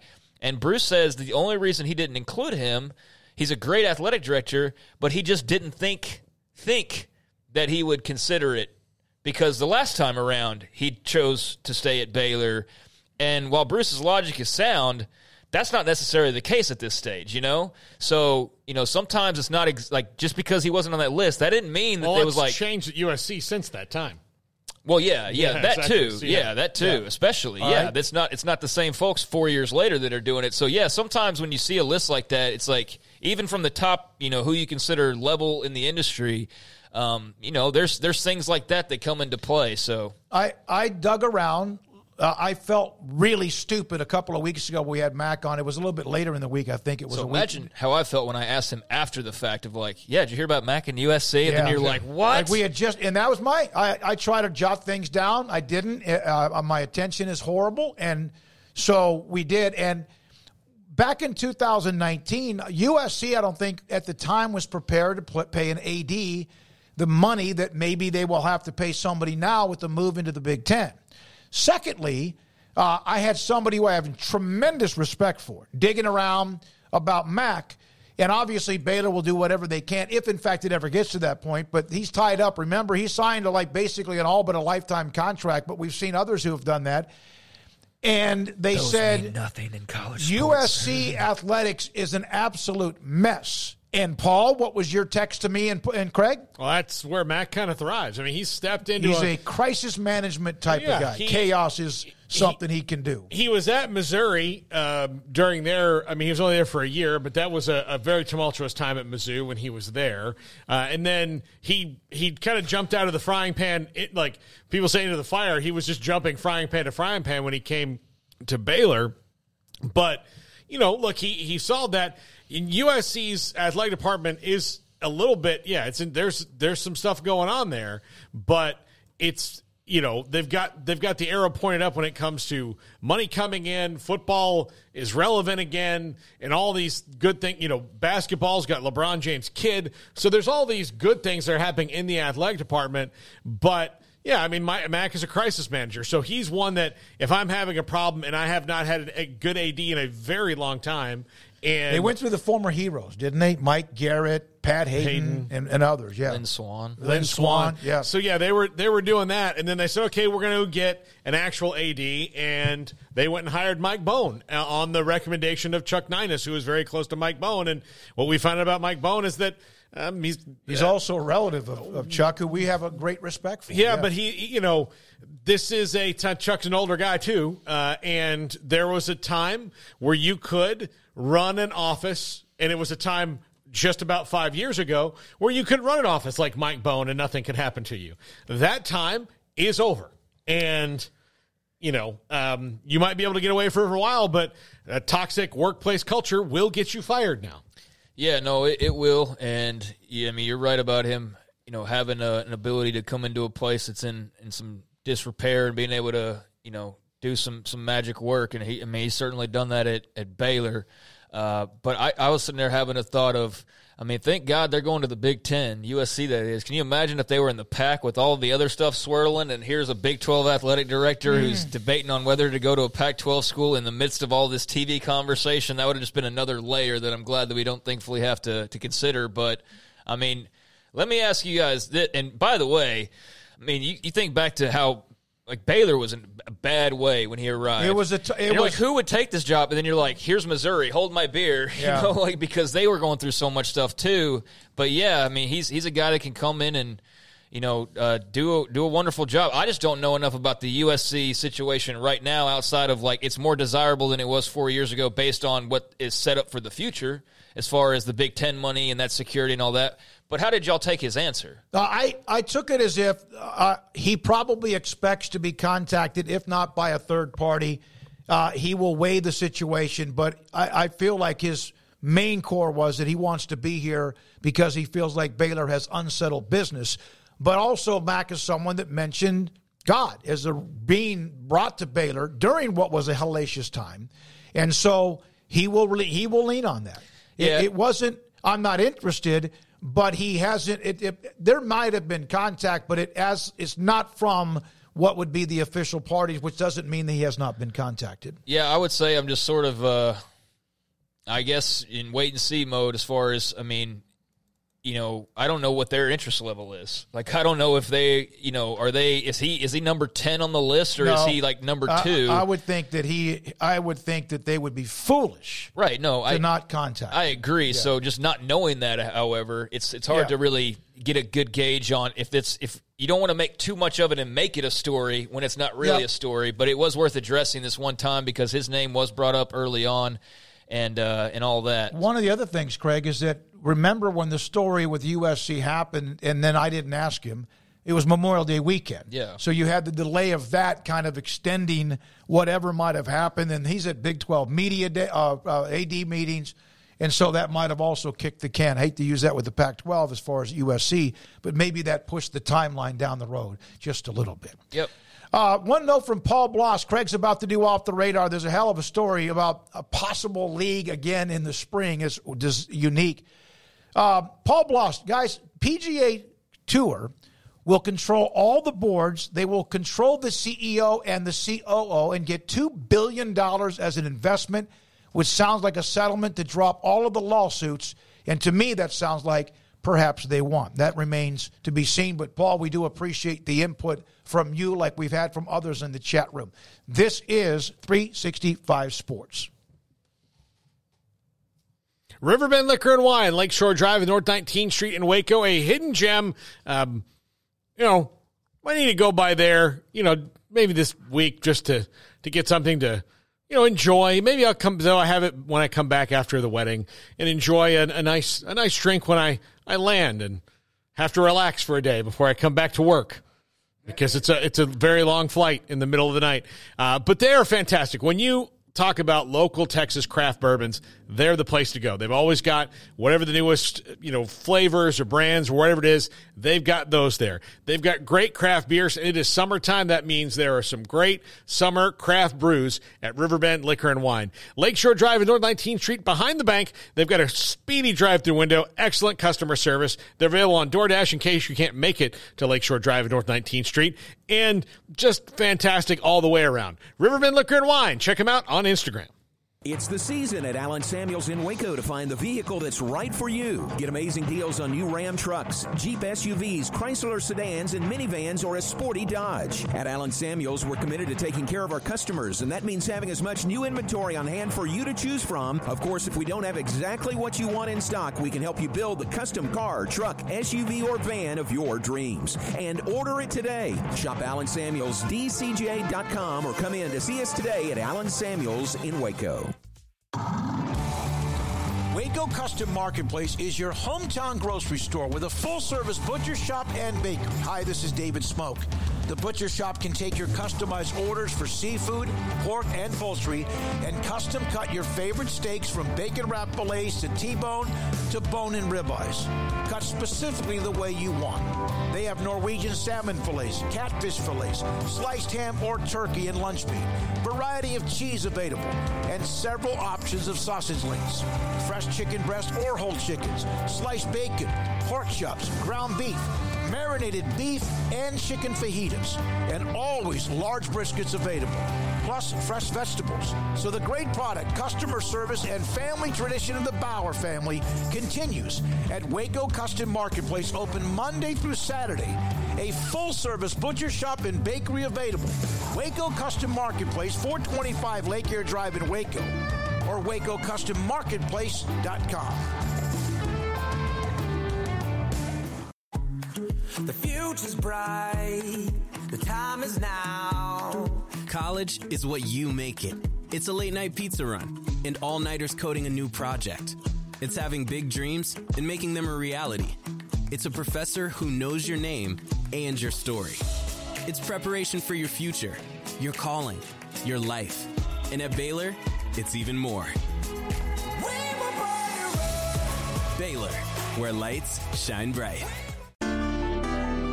It takes time to reach goals. It's a truth that applies to more than sports. It goes for your financial goals as well. You work hard for your money and you deserve an investment strategy that lines up with your game plan. And Chuck Verno, your Edward Jones financial advisor, can help. If financial investments aren't putting forth the effort you desire, stop by today for a financial review. Chuck Verno, 720 North 64th Street in Waco, 254 732 1161. Edward Jones, member SIPC. Stepping into the boots of a U.S. Army officer can add confidence and leadership skills to your son or daughter's career path. See all the things they can achieve in our boots at goarmy.com. U.S. Army Waco Recruiting Company, 254 598 8131 or 254 776 1543. This is Craig Smoak's Off the Radar, presented by Alliance Bank. They take pride in making banking easy. AllianceBankTexas.com. All right, welcome into Off the Radar here on 365 Sports. For those just joining us Tuesdays and Thursdays at around 445 or so, give or take a few minutes one way or the other, sit down and uh, take a look at some grab bag headlines and other things that are going on outside of typical college football uh, or Baylor or uh, realignment and all those types of things. And uh, we did start off, you know, the show talking about what did we start off the show talking about? Because it wasn't. Realignment. It was about it was Berry. Tramel and Berry then Tramel. Okay, Yeah. then we got into okay, LIV is what I was thinking of. Yeah. We got into that as well, and I'll get into that a little bit more in just a moment. But then eventually, I brought around the headline uh, from the Texas Rangers uh, and Jacob DeGrom. The news that he is after them kind of sitting there and saying, you know, originally that he was going to be able to, you know, go to the DL and be okay in the end. And then here yesterday, they pushed that back, and all of a sudden the timeline became a lot longer. And then today, here they have the news that he is going to uh, undergo Tommy John surgery for a tear in his ulnar collateral ligament out indefinitely. Uh, he had been out since April the 28th uh, in a showing against the Yankees where he left uh, and had done so in uh, one of his other previous starts. He had left twice in three starts, and that second time, he had the forearms tightness, I guess, as they describe it, and that was uh, one of those concerning warning signs that this might be the end result. Sure enough, after a couple of look-ins and checkups. Uh, now we, we have the news uh, shortly after he had been placed on the 60-day injured list, which is a bump up and kind of that first red flag that this may be a little bit more serious. And sure enough, here we are a day later, and it is. Uh, the latest MRI apparently showed more inflammation, significant structural damage uh, that wasn't there on the scan when he had exited the game against the Yankees. So it had mm. gotten worse. Uh, and then you had just sent me just to kind of follow up on that. Uh, a quote from DeGrom, who was apparently saying this through tears. This stinks. It's not ideal, but at least we know what it is now. I want to get it fixed, and we'll set a goal to be back before the end of next year. And he will apparently undergo surgery. Uh, as soon as next week. So uh, they went in big. Uh, they went, you know, huge splash with him. I think uh, They've done a phenomenal job. If you look at their lineup, man, it is it is pretty stacked. I mean, up and down, they are a team that's still very capable of competing. They've been competing, staying at the top of the division without Jacob Degrom uh, ever since late April. Uh, but your thoughts on the big Jacob DeGrom, Tommy John news because not only is it about this year, and clearly now you can go ahead and rule him out entirely, but this is also about just the investment they made to begin with and the big picture, which is I've already seen Astros fans or Angels fans or whoever like, well, a pretty expensive retirement package. You know, I've seen those kind of digs because there's a lot of people that believe this could be the end of the road for him as far as a dominant starting pitcher. I'm going to say this, and I'm not going to compare him to what Nolan Ryan meant to the Rangers when he arrived back many years ago from Houston that gave them credibility that they just never had. Hadn't had in long, long time. But even though he pitched six times, he had a 267 earned run average, an unbelievable whip, and he was 2 and 0. I think that his arrival, even though he won't pitch for the next 18 or so months, to me gave this franchise additional or more of an oomph even though he won't productivity uh, with production meet the demands of his salary. Yeah, I, I, don't. I I I don't know. Like, I think best case scenario, he's back after the All Star break next year. Oh, okay, That's yeah. Best case, say, whoa, like, what? Yeah. Be, best case scenario, yeah. All Star break 2024. That's best case. And so you're looking at, and you think about like Chris Sale, who's also hurt again with the Red Sox, kind of going through the same thing. He came back after the All Star break a season ago, pitched, kind of got got his sea legs back a little bit, came back, really was pitching well a month ago, and then got hurt. So this is a point, especially guys who throw like Sale and throw like DeGrom, like, yeah, you're putting a lot of torque on that forearm all the time. I I thought that the Red Sox should have done this with Sale, and I definitely think, at least in the short term, the Rangers should do it with DeGrom is make him a closer for a little while to where you're not asking him to go out and give you six innings uh, a start. And – and see how that works. If he can get back in that way, get healthy, develop some new techniques for keeping himself healthy, because it did work long term for John Smoltz back in the day uh, when he did that uh, and and helped the Braves out tremendously, and then wound up you know helping out a couple other teams down the stretch in his career. So I think that'd be good. Degrom's only 28 years old too, so there's a lot. Man, he- now the the Angels have no right at all. Angels fans have no right. I was just, you know, to, yeah, throwing that to, out there. to throw smoke. Well, the Astros have had players go down too. I never celebrated no, any of no, that. But my, you shouldn't. But yeah, the, yeah, but also the Angels have spent you know yeah, a bil- billion dollars for nothing over the last decade. So to be fair, it's also Mets fans yeah, because they don't yeah, want it yeah, to work out well, exactly, and you know yeah, people like that. But um, the the Rangers, though, in spite of that. Uh, the rest of the rotation has been fantastic.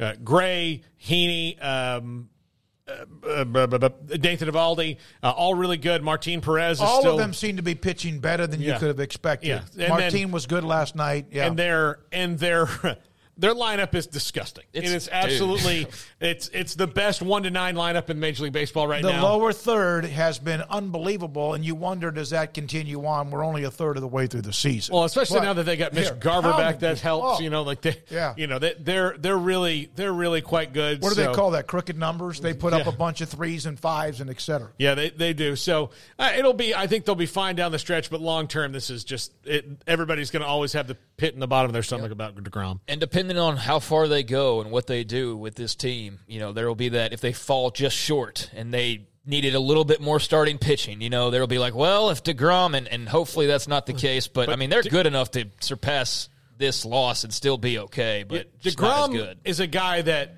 you can get in the playoffs and win in the playoffs with the rotation that they have now, in spite of their bullpen, which is is is bad at the back problem, end. But they can maybe get some help with that down the stretch. But Degrom is the kind of guy who helps you win the the whole thing. Right. But Yeah. that's the talent when you have a guy like that. He's a cherry on top of uh, what's a pretty good Sunday, but uh, not a very good Tuesday news wise for the Rangers and their fan base, but it wasn't entirely unexpected. So uh, that is out there. Uh, also, wanted to pass this along. This isn't very much off the radar, but this is just from Dennis Dodd. They don't want to give this new football league. Uh, for the record, this is from Dennis Dodd in the last 10 minutes. Big 12 conference interest in UConn Huskies is as a full member. There was never consideration of hoops only. So that is from All Dennis right. Dodd. Yeah, um, and that hoops only thing came from the Gonzaga idea originally. Of you know, if you're going to add Gonzaga, well then who else do you add? And then there was this whole like, well then you go East Coast, and then like why don't you get UConn? And that's where all that like that talk turned into. You know, wow, they're actually maybe doing that, and and so he's clarifying there, which I know, like, And Matt clarified kind Yeah. of whether the in not infighting, but the resistance was a word he thought was over the top. Right. Yeah. He was he was very careful and still respectful to Berry Tramel with the way that he he worded that. But yeah, I mean, I think they're kind of saying the same thing, and and we will see as far as that goes. Now, uh, there's a new league that I think will be of interest, good or bad, to college football fans. This uh, came out earlier today, uh, but Brian Woods, uh, he used to run the spring league out in um, the Austin area a few years back, and that was just kind of a I don't even know it was just a spring league. It was like a very infantile version of what you see now with like the USFL and the XFL. Very very small in comparison to those guys. Uh, then went on to become the USFL president, and then stepped down from the USFL. But he is putting together a new prep super league that will start next year. There will be a six week season. He says they will use NCAA playing rules and operate independent of high school state athletic associations, giving players the chance to profit off their name, image, and likeness, high school players, that is, without any restrictions whatsoever. They intend to have a season from April 19th through May 24th. They will have teams located in Dallas, Houston, Atlanta, Cleveland, New Orleans, New Jersey, LA, Miami, Phoenix, San Diego, not done yet, San Francisco, and Tampa. So that's that's a pretty big league already pro for sports starters. across the board. uh, yeah, pro Yeah. sports towns across You the will hear the pro sports radio markets discuss high school football if something crazy happens one time a year, oh yeah, they're not going to have any idea who most of these guys are. not including National Signing Day. They don't which even really like outside of Texas. If, Yeah. if you're like, they didn't even do it on TV on local news until a team wins the state finals If they- in those yeah. markets. Yeah. Yeah, so you're looking at what's that? Uh, 2, 4, 6, 8, 10, 12, 12 teams to start off with. Uh, from the uh, the ESPN article on this, said the hopes to start hiring coaches in the next two to three months for these 12 franchises. Also said the league could supplement recruiting camps and seven on seven programs that are that are otherwise showcases. And um, you know, I guess instead of colleges looking at you, it's your opportunity to go to this this league and, and play pro ball rather than high school ball and, and college ball. Uh, he said, you know, yeah, there's some quotes in there. Players will wear sensors to measure performance, blah blah blah. That's kind of the details that don't really matter at the moment, honestly. Uh, Wood potential recruits could pay what he referred to as a player development fee to participate in the league. Compared it to the money that families pay for like AAU programs, for example. He's also hoping to get revenue from sponsorships and ticket prices. Said players also get an NIL benefit from playing in the league. So there's a lot of, for a big long article, there's a lot of like, well, this could and Yeah. maybe and should and perhaps. And there's a lot of that I'm already noticing from, from the couple of readovers that I've given this. Um, but they will only be able to participate in the league if they're enrolled in a, an accredited middle or high school curriculum and live in one of the league's 12 markets. So there is a different, you know, set there as far as how would it affect like a kid in Waco, for example? Well, it won't affect them, but it would affect, let's say, a kid in Dallas or Houston. Uh, he cited the transfer portal and, and there- all that for, for reasons as to why this is necessary. But yeah, the guy behind the Spring League and then uh, former USFL president launching a prep super league that will start next year with the six week season. All right. One one question from Roger: Is there an age limit type thing there? Is this high school players only? Yes. And Yes. then what was your reaction, Paul, when this story was traded among our group text? It's a terrible, stupid, bullshit idea. Okay, I mean, okay. yeah. What was your reaction about high school football's core fan oh, base? High school football's core fan base is I'm a fan of high school football because this kid plays in my town for my high school, or my kid plays on this team with that kid, so I know him. That's it. There's not that much of an appetite, especially in these towns. Now, look, in Texas, we're different. You can kind of take us out because that's a almost religious level fervor here. But even in Texas, I'm not going to get a Gatesville fan to really get his dander up about something that's happening in Athens, Texas, which is which is hours away from him. It's just if they play each other at some point, that's when he'll care about what's going on there. It is that is what high school football is. So this is a terrible idea. Not only the fact that the guy who's running it is a scam artist among scam artists and doesn't pay his bills anyway. So um, yeah, this is it's just a terrible, stupid idea that is not going to work. It's going to take money away from parents who already, you know, do things like pay for their kids to go to things that don't really pay off because they're desperate to get their kids in. Look, I know that there are you want to get that extra edge and get your kids seen so they get that scholarship, but some of it is the bottom line is most of the time if your kid's good enough somebody's going to find him if he's got the right coaches in place and you don't need to pay all this extra money and especially paying a scam artist like this guy to to highlight your kid in a town where college scouts are going to anyway. You're telling me at Tampa Plant high school on a Friday night that not and they've they've got, you know, five five stars on their team, juniors and seniors, that not every coach in the southeast is going to be planted there watching them when they can? Yeah. Come on. Yeah. Yeah, uh, it's, uh, you asked me about the age. I was looking for that, and that is not one of the details that was released. But there were other parts of this. Uh, for example, um, the league wants okay worked around the cities. Uh, practices will be similar to NFL mini camps with minimal contact. They want to work around the cities they picked. Athletes would still attend classes at their high school and attend a few practices a week. You think that's going to fly with those? I mean, there's there's They're a lot attend of practices at their high school. no, they all- will attend oh, their oh, high school, Okay, and then attend these practices a few times a week. So you'd be going to high school. You just wouldn't play for your high school team because I guess the thought is you could go make NIL money for states that don't have NIL rules that you know are for high schoolers. Uh, is part of the idea here, and you can more Wow. maximize your value. So the Prep Super League is uh, anticipated to launch next this year. guy owe you some money? Huh? Does this guy running this league owe you some No. money? Oh, okay. I thought he was part of a. You had did done a show. Uh, years and years ago, we did a remote for the spring league, and it took a lot of hustling to get our remote fee, Okay. um, and a lot of like callbacks and a lot of like follow up. Yeah, Um, I remember I set up that deal, and thank God. You and the spring league to- seemed like it was a cool idea. Went down to Round Rock, Texas. It was at their high school deal. We are probably the only radio station there. Me and my co-host at the time, and it was fine for whatever it was. Uh, but it wasn't major level. That was pretty obvious, and and we to do that, it was like you have a remote fee where you yeah, I'll go do your business, but you pay me fifty bucks or whatever. And when that time came, it took a little while, and I, I can't say that, but ultimately, after some some patience, uh, we did get that. So So okay, I wanted to make sure you did. Bis- Yeah. Bishop Sycamore will be the number one team. Yeah. that's from Okay. Jason. So I look. We have been covering high school football collectively among us for about 80 years, right? I mean, between the three of us. Yeah. I we have and look, we're here in, in Waco, which is a smaller market, but I can tell you that there are days, like especially when Tre'Vius Hodges-Tomlinson and Tanner Mordecai were and and Will Nixon were all playing for Midway, uh, where Craig would be on the side and they'd be like, "Oh, look, Bret Bielema was Yeah. here," and like so again, you are talking about like, "Oh, well, these guys will get seen."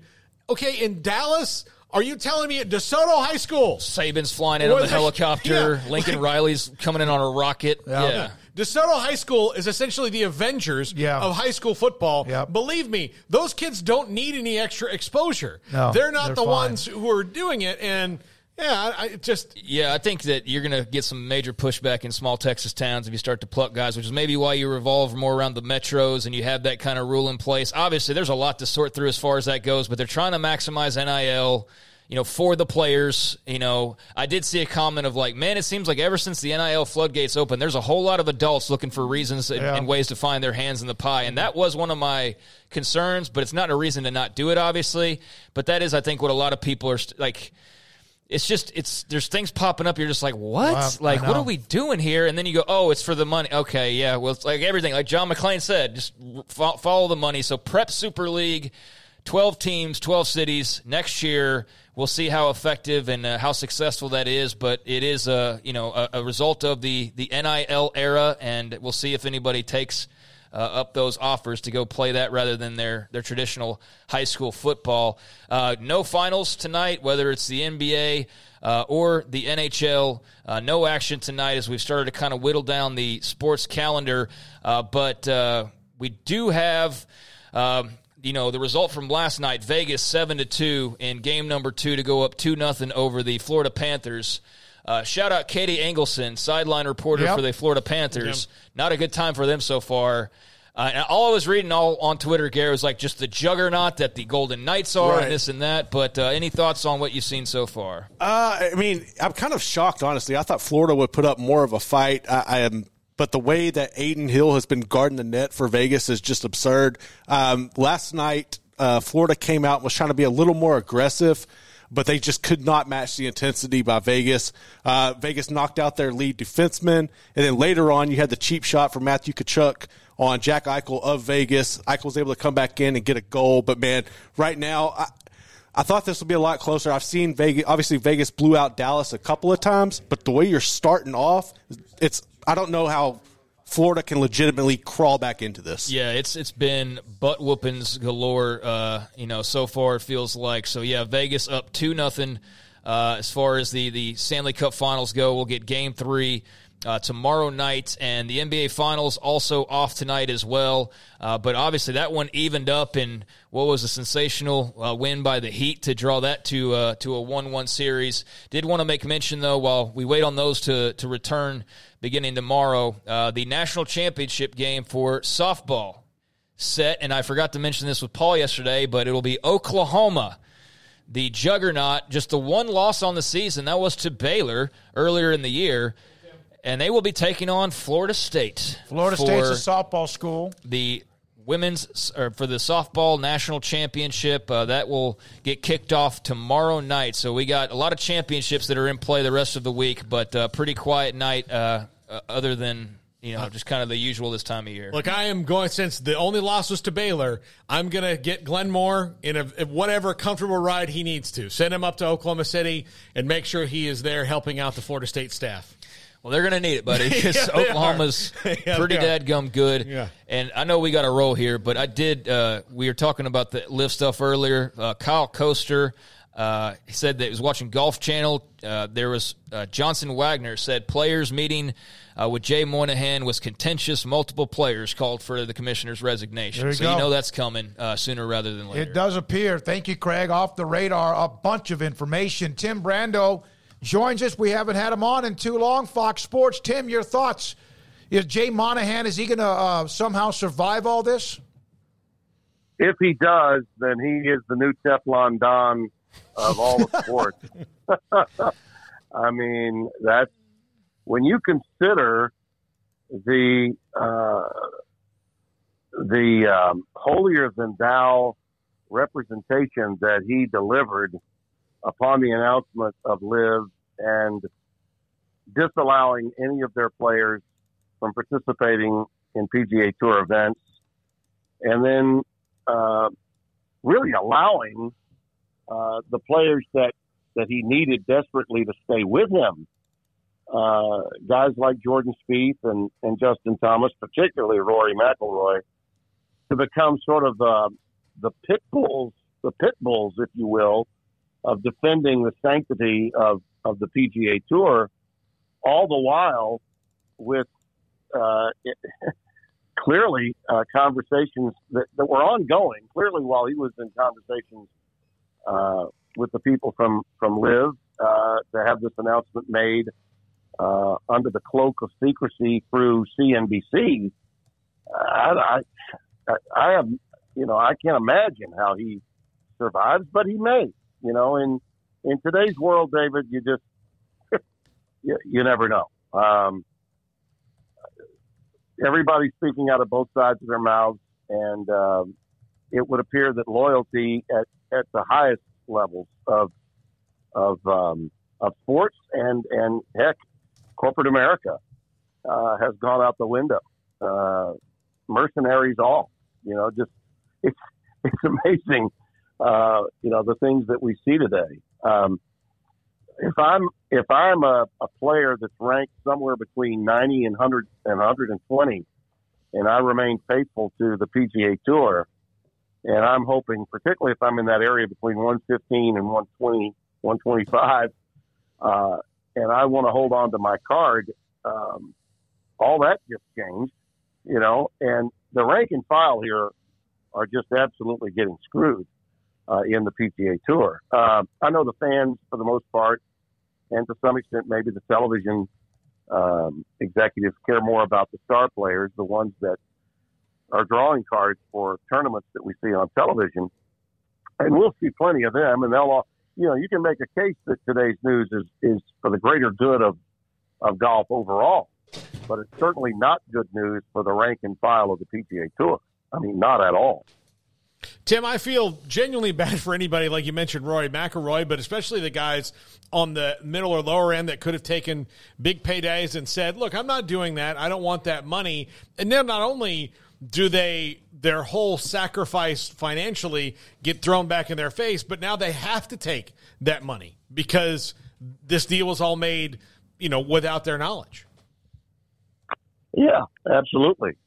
And um, someone said something to me today on Twitter about Greg Norman, and uh, he was clearly not a fan and and uh, and loathed all things Greg Norman as a player. Therefore, uh, saw him as a cancer within golf because he set up LIV the way he did.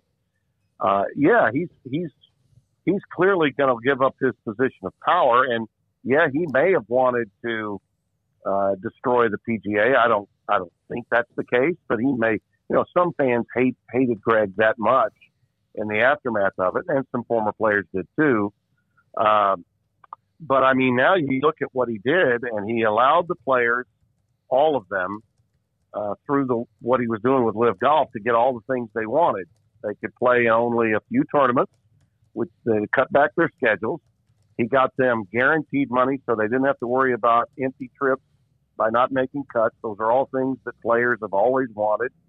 Uh, you know, going all the way back to the late 70s, early 80s, they wanted to get some money to defray the cost of of appearing. You know, the appearance costs themselves, just getting there, is costly for an independent contractor. Well, he got rid of all that and uh, got them guaranteed money, and now look, uh, he's he's now gotten a merger to make uh, the game more global, which I think was the big picture thought process all along.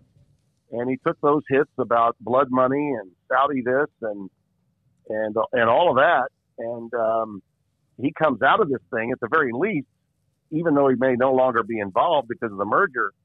He comes out of this looking like an innovative uh, mind that was uh, thinking big picture at a time when other players did not. And and and Mickelson's had this battle going on social media with Brandel Chamblee, Oh. who took a real hard stance and a very, I mean, way over the top, uh, holier than thou, condescending view of all things not PGA. And, uh, you know, as an, as a partner, for, as a television partner to the PGA Tour, how does NBC and, and, and the Golf Channel look? And, and particularly Brandel look through all this? I mean, they're out on an island now by themselves. He, in fact, spoke today and called it uh, uh, maybe the worst day of professional golf. Uh, he looked stunned, like he had not slept. That remains to be seen about how will he continue to work there, or will that be hypocritical, or what? Um, how does the commissioner? How does he not let anyone know? Is he worried about leaks? How does Rory McIlroy, who's really not played well for a couple of months since the Masters, who has been out there taking most of the battering, how how does how does this happen? Oh, well, that's a great. I mean, that that is really the my focus is that uh, Justin Thomas, Jordan Spieth, certainly Rory, more so than either one of them, but still all of them.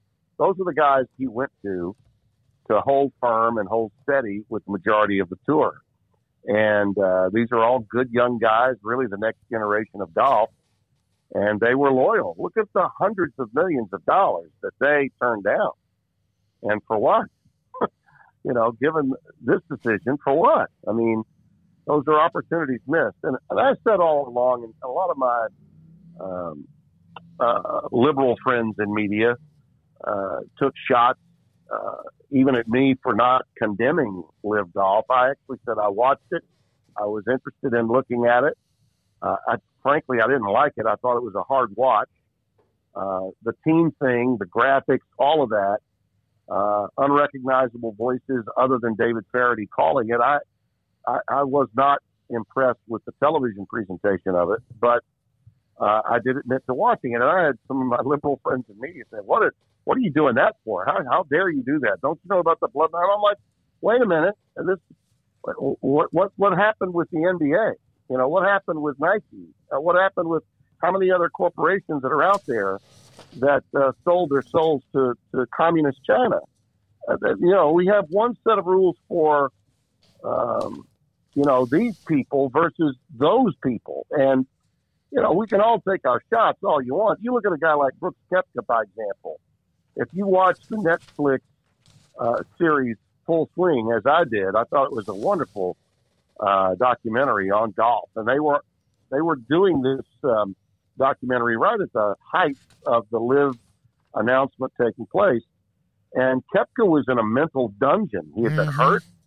Uh, he he he he came off as vulnerable, and and uh, you know I found myself sort of rooting for him to win the PGA.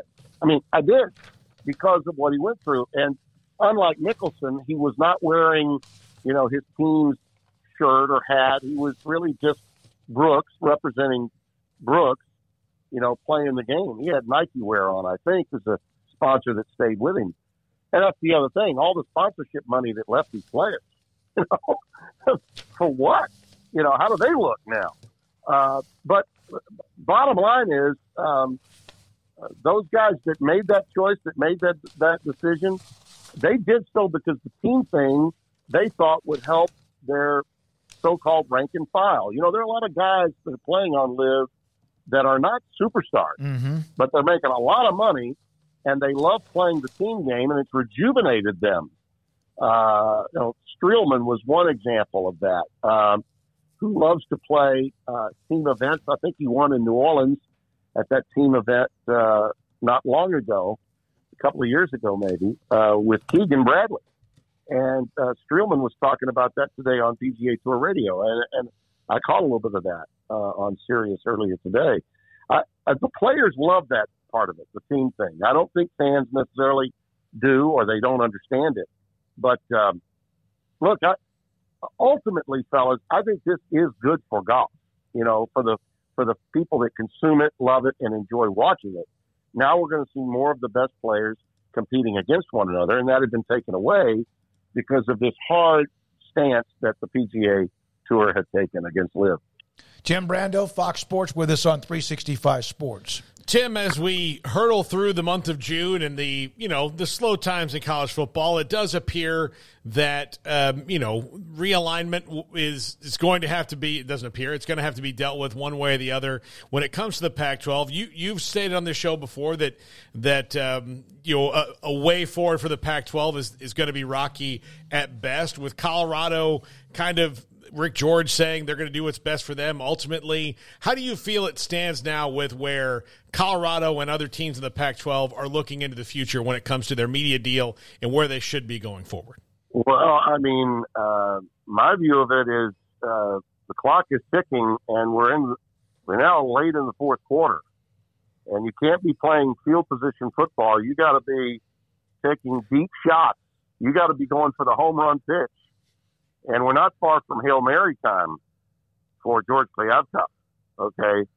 I mean, let's not forget that USC UCLA announcement to the Big Ten happened when a year ago. Year. Yeah, yeah. It happened a month. It happened Fourth of July weekend is yeah. when it happened, and you can bet that the wheels are turning everywhere in terms of when and where these announcements have got to be made, because at some point the schools themselves, before they get into fall camp, they have to know what their immediate future is beyond just the season administratively. They they have to have an understanding from a scheduling standpoint, you know, what direction they're going to be going in. And I think the doors are open at Brett Yormark's office, fellas. I think you know that. Mm-hmm. I know that. And I think all the administrators at schools that, that, that I think are in their, their line of sight, which would be, you know, those schools on each corner of, of the Pac-12, the northern and the southern tier. And with Colorado, in my opinion, comes Utah. Whatever the political issue might be between Utah and BYU, that's got to be worked on. Maybe that's what they are working on. I don't know. Utah's a tremendous get to go along with BYU. I mean, it is. And but there may be some, you know, political uh, hangover from those two schools with one another. I think they just have to learn to, to deal with that. Utah is a proud program now. That's the two-time defending champion of the Pac-12, and adding them would be a, a good thing to go along with Colorado on one end, and Arizona, Arizona State, in my view, would would coalesce uh, and to the idea of joining them. I, I see all four of them going to the Big 12, and with that in play, and I don't know what the time situation is for the presidents of the Big Ten or what their big picture is, but I do know uh, Tony Petitti well, and I, I, I really trust his uh, leadership skills, and I think that he'll take a big picture look and listen to his presidents. And if those presidents in the Big Ten decide that, you know, from a financial point of view, from a scheduling point of view, having Oregon and Washington in their league would make some sense, then I think the potential is there for that to happen. I, I don't think that's necessarily something television necessarily has to happen, uh, has to see. I don't know that Oregon and, and Washington make um, uh, the television deal any better for the three networks involved. Uh, the suits would have to answer to that. I think, frankly, Oregon has been a banner carrier for the conference during the period in which USC was down. Okay, so and they're a national program now. They are. Uh, Washington's been up and down, uh, but they're on their way back. They had a very good back half of last season, and I think um, from an AAU rating standpoint, it makes sense to the Big Ten. Uh, but it could help them from a cost standpoint on travel, particularly for the non-revenue producing sports if they were to bring them in. I think the potential of all that happening is right there. I know Craig has an SEC question, Tim. I got uh, one more on what you're talking about. If in fact the Big 12 expands, what we've been told, and it does seem to be from good people, is that if in fact they were to expand with two or more, that Fox uh, and ESPN would prorate that, and that nobody would lose money who's a part of whatever remains of the Big 12 when Texas and Oklahoma leave. Have you heard that? No, I've not, but I, I wouldn't shout that notion down either. Okay, I wouldn't. Uh, I've, I've not had any conversations uh, with anyone on the football front recently. I've been on vacation, just got back from there. Mm-hmm. Uh, we'll have our seminar at um, spots in another month. I think July 6th and 7th, I'm headed out to Terranea uh, in California where we have our meetings each year for both the NFL and college football. But uh, that that's cer- certainly, uh, as a rumor, it's not a rumor that I would shout down at this stage. Tim, I know that you uh, you know had a lot of strong opinions on the SEC and their you know scheduling, I guess, uh, stalemate that that occurred last week. I was just curious, not so much from you know was it a mistake, but is, is this the the first time you've seen the SEC kind of have a misstep in what seems like quite a while? It just feels like pretty much everything they do turns to gold, and this is the first time where it's almost like, oh wow, they're kind of human too. Well, I think it's really unfortunate that the commissioner of the SEC, Greg Sankey, uh, failed to be the leader that we all feel he is in this particular respect. I mean, um, this guy is uh, carrying with him the label strongest leader in college football.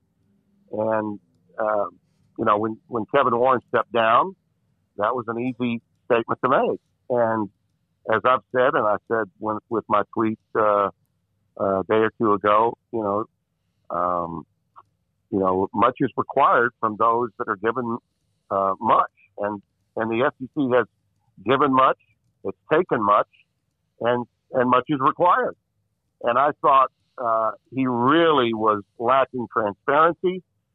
I thought uh, he he he sent the media uh, down this primrose lane for 15 months, saying we're going to go to nine. You know, even sent out uh, you know through his offices who the primary teams would be that they that they would play. Uh, so much so that apparently it got Nick Saban's attention because Saban for the first time wants eight as opposed to nine because his guaranteed opponents by by rivalry would be LSU, Tennessee, and uh, and, and the potential of playing both of those to go along with Georgia were, were problematic apparently. Yeah. And so now he's backing off. It's it's sad when you see that. And so, yeah, I pointed it out, and I, um, I'm not alone. There are a lot of other people in media that had some pushback, blowback on this because um, it, it, it certainly lacked transparency. Now they're they're trying to through his minions, uh, of which my friend Paul Finebaum is one. They're saying, "Oh, it's just a one-off. It's uh, by next year we'll take care of it. We'll get it up to nine. That was because you know, by that time Texas and Oklahoma are in it. Well, okay, that may be true, but why, why did you sell us this bill of goods and then pull back within a short period of time? The reason is because the the, the commissioner decided to yield power to presidents of schools that just want to get bowl eligible. Okay. This has nothing to do with the power schools that are going to be contending for the playoff every year. But going to and staying with eight is going to be a problem for the SEC if they keep it in play once we go to 12. Because then you're going to be measuring, and I don't care what metric you use. Uh, the conference in and of itself is not good enough, even all, even with all of its championships and even with all of its crystals and its recent history. It's not good enough to have a nine and three team that's got one power conference nine uh, non-conference game on it and you're playing uh, FCS schools in mid to late November when you're measuring that against the nine and three Big Ten team that's playing nine conference games and would have played a tenth in their title game. I mean, that was my point. And uh, this notion that uh, being critical of anyone in a position of, of, of Commissioner Sankey somehow makes you uh, uh you know, a, a, a terrible human being. How dare you go after our commissioner? I was just simply making an observation that I felt was true. He looked very uncommissioner like last week. And uh, this is the guy that's supposed to be the most powerful man in college football. I've known Greg Sankey a long time. I knew him when he was at the Southland Conference. I have great respect for him. His background, however, is that of a, of a bureaucrat that was on the infractions committee of the NCAA as well as the former conference uh, uh, commissioner with the Southland before Mike Slive brought him in. I've got respect for him. I was very disappointed in him, and I expressed that. I don't think there's anything terribly wrong with that. Um, other, like I said, there are others that have taken their shots on this too.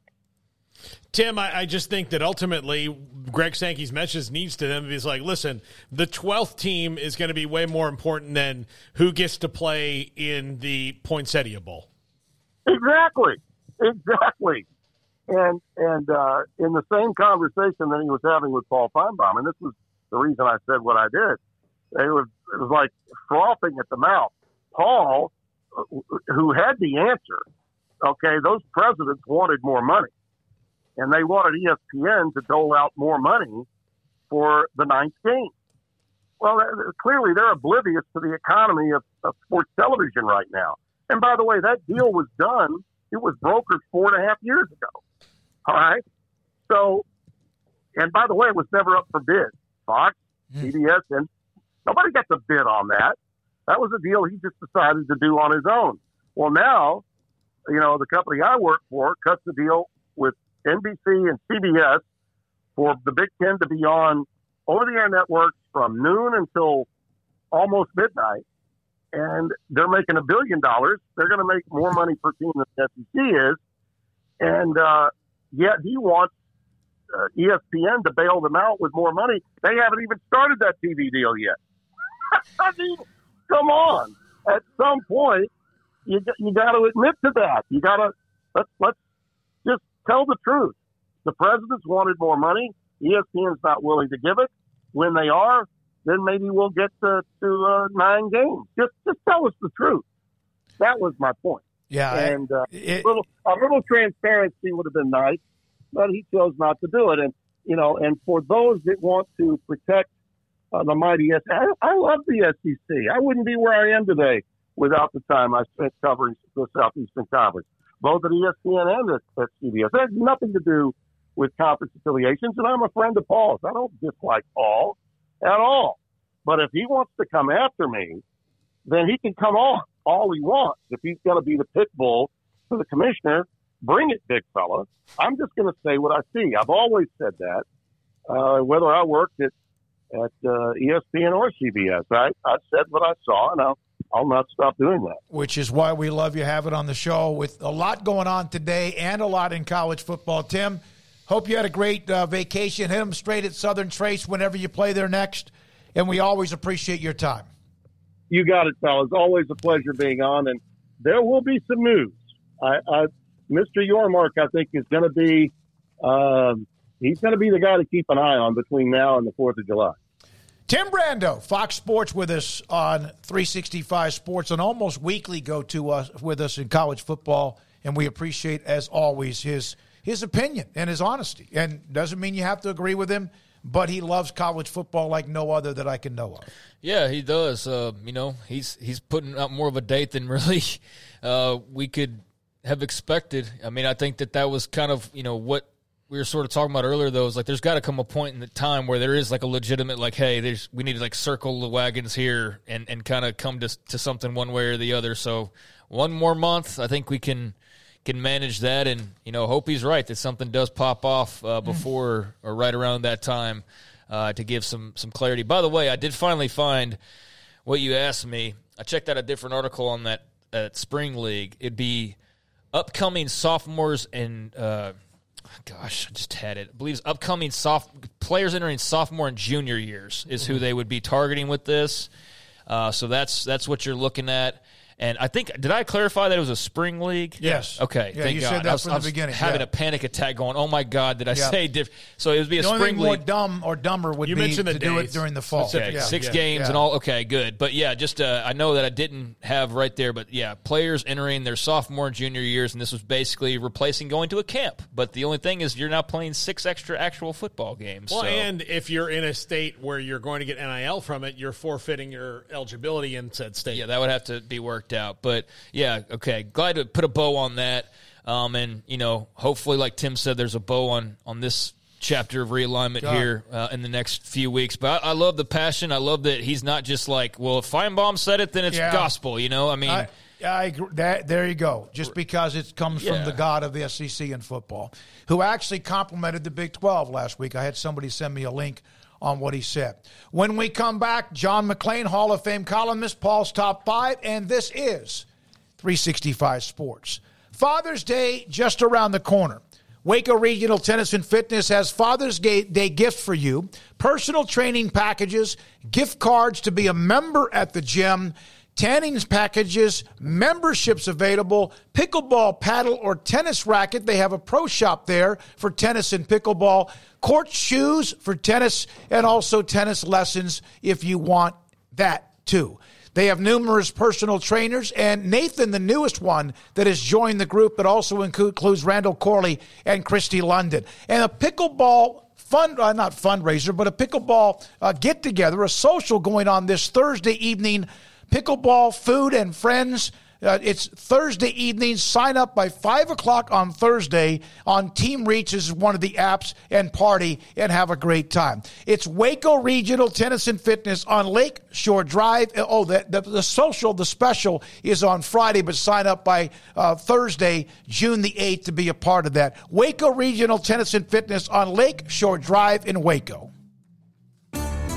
Are 26 letters in the alphabet, over 600,000 words in the dictionary, and just three of them said together can change everything. Let's order pizza. Those three words lead to dough made from scratch and three fresh signature cheeses that blanket golden crust in a heavenly melt on Marco's Pizza that'll blow your mind. So visit Marcos.com to order and stop by Marco's Pizza in Belmead, China Spring, Woodway, and in Robinson. Marco's. Pizza lovers get it.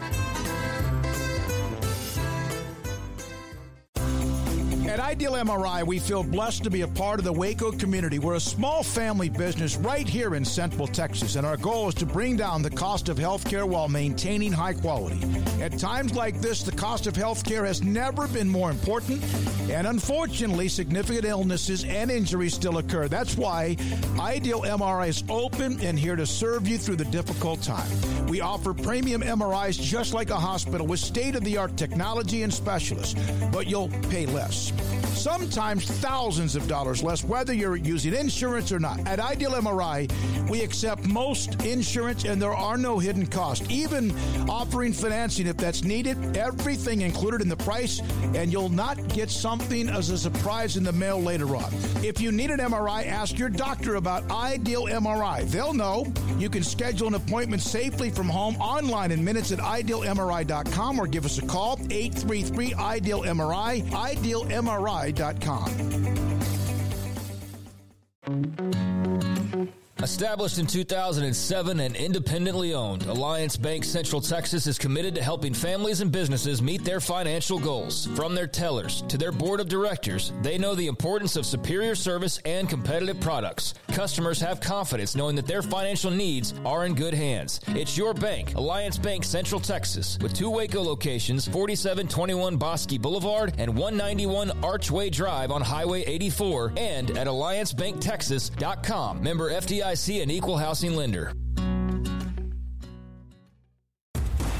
Did you know that one out of every four men have symptomatic low levels of testosterone and don't even know it? And if you think you're too young to worry about it, guess again. Low T levels can make you feel tired and grumpy, raise your cholesterol, and cause weight gain. Petty Clinic Low T can set up same day blood screening and results. So if you're tired of being tired, call or go online at pettycliniclowt.com. It's a private clinic with an atmosphere catering to men. Affordable, only $165 a month, including lab work, office consultation, testosterone injections, and follow up visits compared to $300 or more a month in Dallas or Austin, and you don't have to drive 90 miles one way or the other and fight the traffic. Petty Clinic Low T has board certified physician consultations and will provide the best form of brand strength testosterone. Contact Petty Clinic Low T for increased energy, improvement in sexual desire and performance, mood, concentration, even a decrease in body and belly fat. Just off Highway 84 and Old Hewitt Drive in Woodway, pettycliniclowt.com.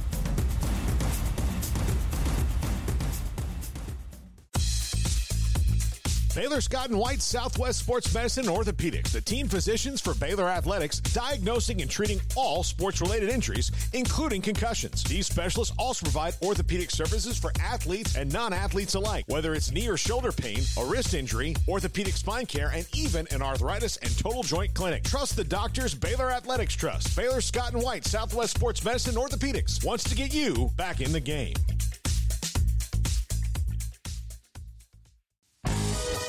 Welcome back to 365 Sports. It's time for our weekly segment with NFL Hall of Fame columnist John McClain. Brought to you by Pioneer Steel and Pipe, where customer service is their main focus, and best in metal, steel, and pipe for large or small projects, with two locations in Waco and Bryan. Family owned and operated since 1943. Read John's work at sportsradio610.com. Hall of Fame columnist John McClain with us on 365 Sports. Paul Catalina and Craig Smoak. I'm David Smoak. John, thank you very much. Uh, John, anything from some of these early returns, NFL, whatever they're called, OTAs or whatever, that has caught your attention? All the glowing reports about the young quarterbacks.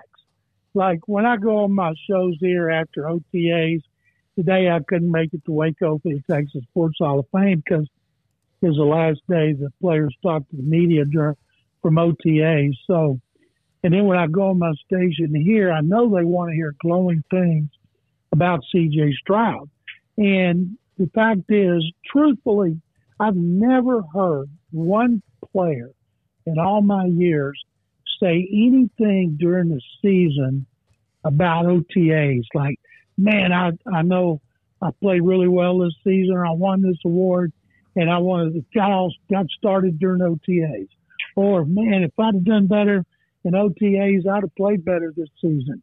Nobody thinks about the OTAs, which are organized team activities, and really because you can't touch each other, you uh, it's about mental, and you're looking for a guy like C.J. Stroud and Davis Mills, who's in his third year, and then Case Keenum, is in like his fiftieth to not make mental mistakes.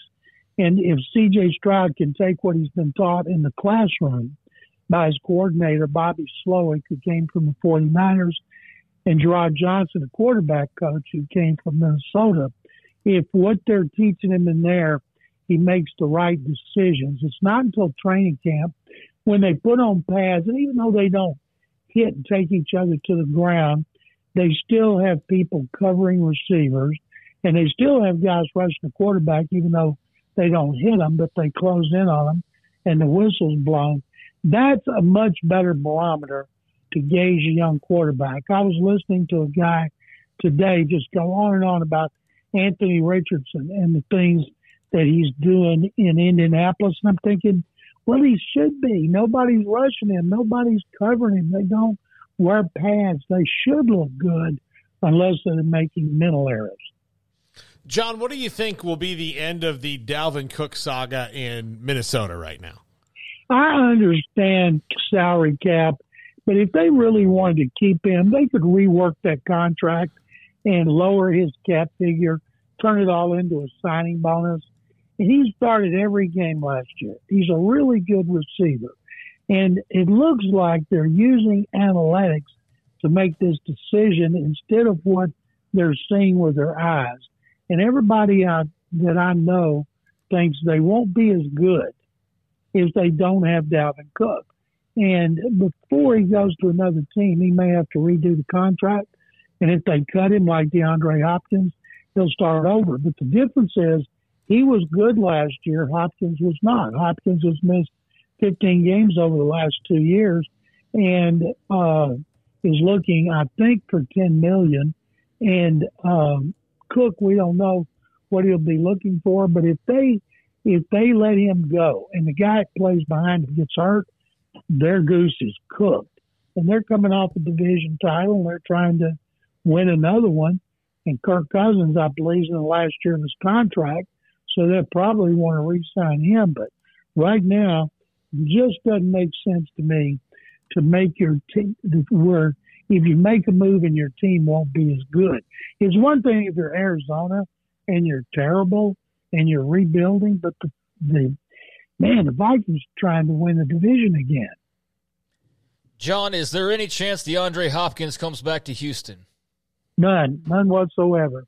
There's a bunch of uh, reports. One report he met with them. No, they have no interest in him. He has no interest in them.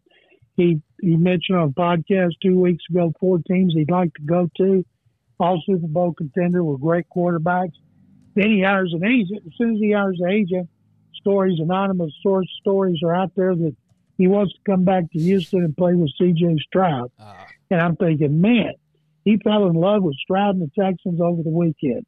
They must have been very impressive. No, he will not be back here. John, do you have any uh, thoughts at all? How much have you kept up with the PGA Tour, LIV Golf, and today? Oh yeah. I mean, this Oh, is like the NFL AFL merger, but I don't know. Is it bigger? Well, nothing's bigger than football. Yeah.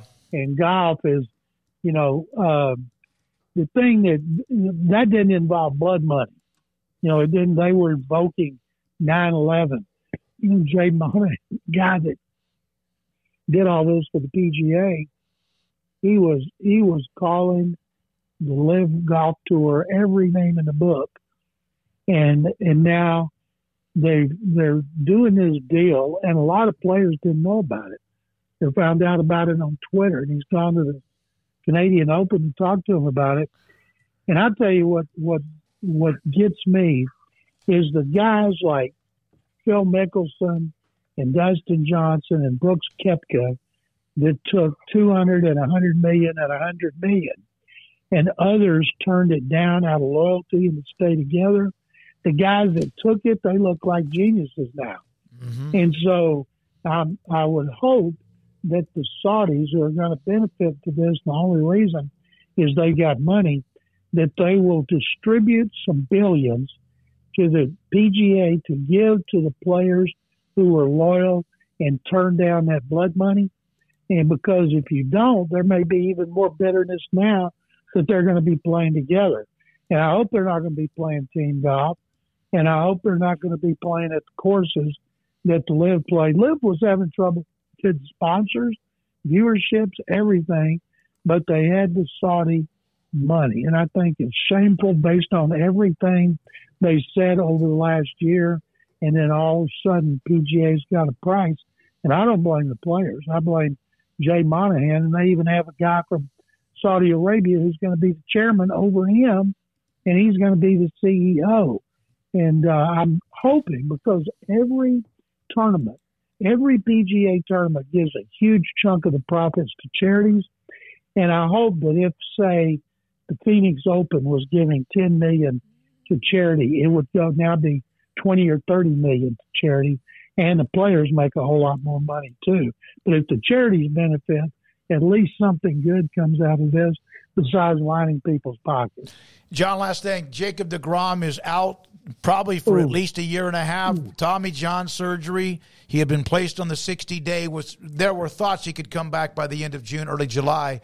Uh, Rangers keep winning. They've won without him. Uh, he gave him a shot in the arm, but there is are the Rangers at least on the Astros fans' radar? Are they just a matter of they're just eventually going to like the tortoise in the uh, the shell?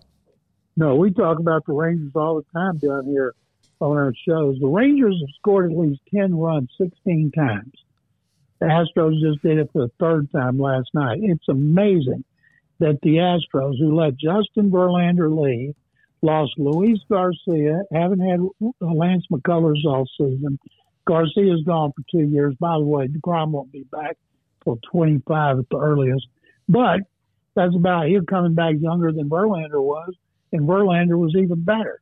So he could, I'd, I'd call Verlander and say, "What doctor did you use? Yeah. I want to use him too." And uh, Jose Urquidy uh, won't be back till after the All Star break at the earliest. So their pitching staff has been decimated, yet they're three and a half games behind the Rangers because of their pitching. They get great pitching from their bullpen and three young guys nobody has ever heard of. Thank you, John. We appreciate you Thank as you, always. guys. Take 'em. John McClain, uh, 6'10 in Houston, Hall of Fame columnist with us on 365 Sports. Um, you know me and my my Websters. Paul wasn't listening. Oh, you didn't Yeah, hear this I- one? I- yeah, You what'd know you- how when there's like a saying that's been there for a hundred and a hundred thousand years? Like I think of one. I was trying to ask him about it, are the Rangers on Astros fans' radar, or is this an example? Like, is it an example for them of the tortoise and the shell? Oh dear God. I'm glad. I'm glad. I'm going to be gone for two weeks. Just the It's- no, it's supposed to be the tortoise and the hare, Yes. right? Okay. I knew that It's one of those things. Look, the, the Astros don't have as much pitching depth that they have. They've got good young pitchers. Their lineup is finally starting to come around. Jose Abreu hit his first home run the other day. I don't know if you saw that highlight of him sprinting around the bases Mhm. uh, because that's what they brought him in to do, and he hasn't he hadn't done it at all uh, in the first two months of the season. Um, they'll be there right with him the whole time. But look, the Rangers, when you look at their lineup compared to the Rays and the Astros, the other two best teams uh, in the league, and and I know that like you can get into the you know some of the other teams in the AL East there, but the Rays lost a couple really good starting pitchers uh, for the year in Springs and Rasmussen. Uh, they're not going to be there all year for them, so I think it's going to be interesting down the stretch. I, you know, who can make the deal that puts them over the top of the deadline? Um, you know, will be the one in, in the World Series. So we'll, we'll see. All right. Congratulations to Texas and TCU for advancing into the Super Regionals in college baseball. Uh, tonight, Craig has mentioned Oklahoma, Florida State trying to see who wins that series to win the national title. Oklahoma's trying to win three in a row. They haven't lost in forever. Florida State, Oklahoma had a series that they played back in 2021. When we come back, Paul Catalina's top five. Alan Samuels, Dodge Chrysler Jeep Ram Fiat, Loop 340 east of 84 in Waco. Memorial Day, of course, was a great weekend for them. Now you have a new month in June, the 2022 Ram 2500 and 2022 Ram 3500 heavy duty trucks available 6.7 liter Cummins turbo diesel engine. This is online. $4,000 in total uh, total bonus cash allowance. The offer will end in early July. In fact, uh, July 5th. So the inventory is there. Make sure you don't lose opportunity to find that for you right now. Also, you go online, Alan Samuels, Dodge Chrysler Jeep Ram.com. There are numerous new vehicles, used or pre owned vehicles. The scheduling service for the vehicle you have their service department is excellent. I've used it when I take my Ford Explorer, which I bought as a pre owned at Alan Samuels, in for even if it's an oil change. The last time I did, it was an oil change, but I knew my back right tire was kind of always having the need air. Sure enough, there was a nail in the side of the tire. Had to get that replaced. They did a mav- marvelous job in helping with that. Pre owned, used, Ram, Jeep, what you need. Alan Samuels, Dodge Chrysler, Jeep Ram Fiat, Loop 340. Ted Teague, the general manager, east of 84 in Waco. Pizza, burgers, and Bears football. There's no place around Waco that serves them all other than Bubba's 33. Come show your green and gold and enjoy some of Waco's best food and beverages while watching your favorite team, the Bears. When real Bears fans get hungry, Bubba's 33 is the number one spot for ice cold drinks, hand stretched, stone baked pizzas, and bacon infused burgers. Join us for indoor or patio dining. Bubba's 33, Waco's restaurant and proud supporter of Baylor Bears football. Sick 'em Bears. Bears.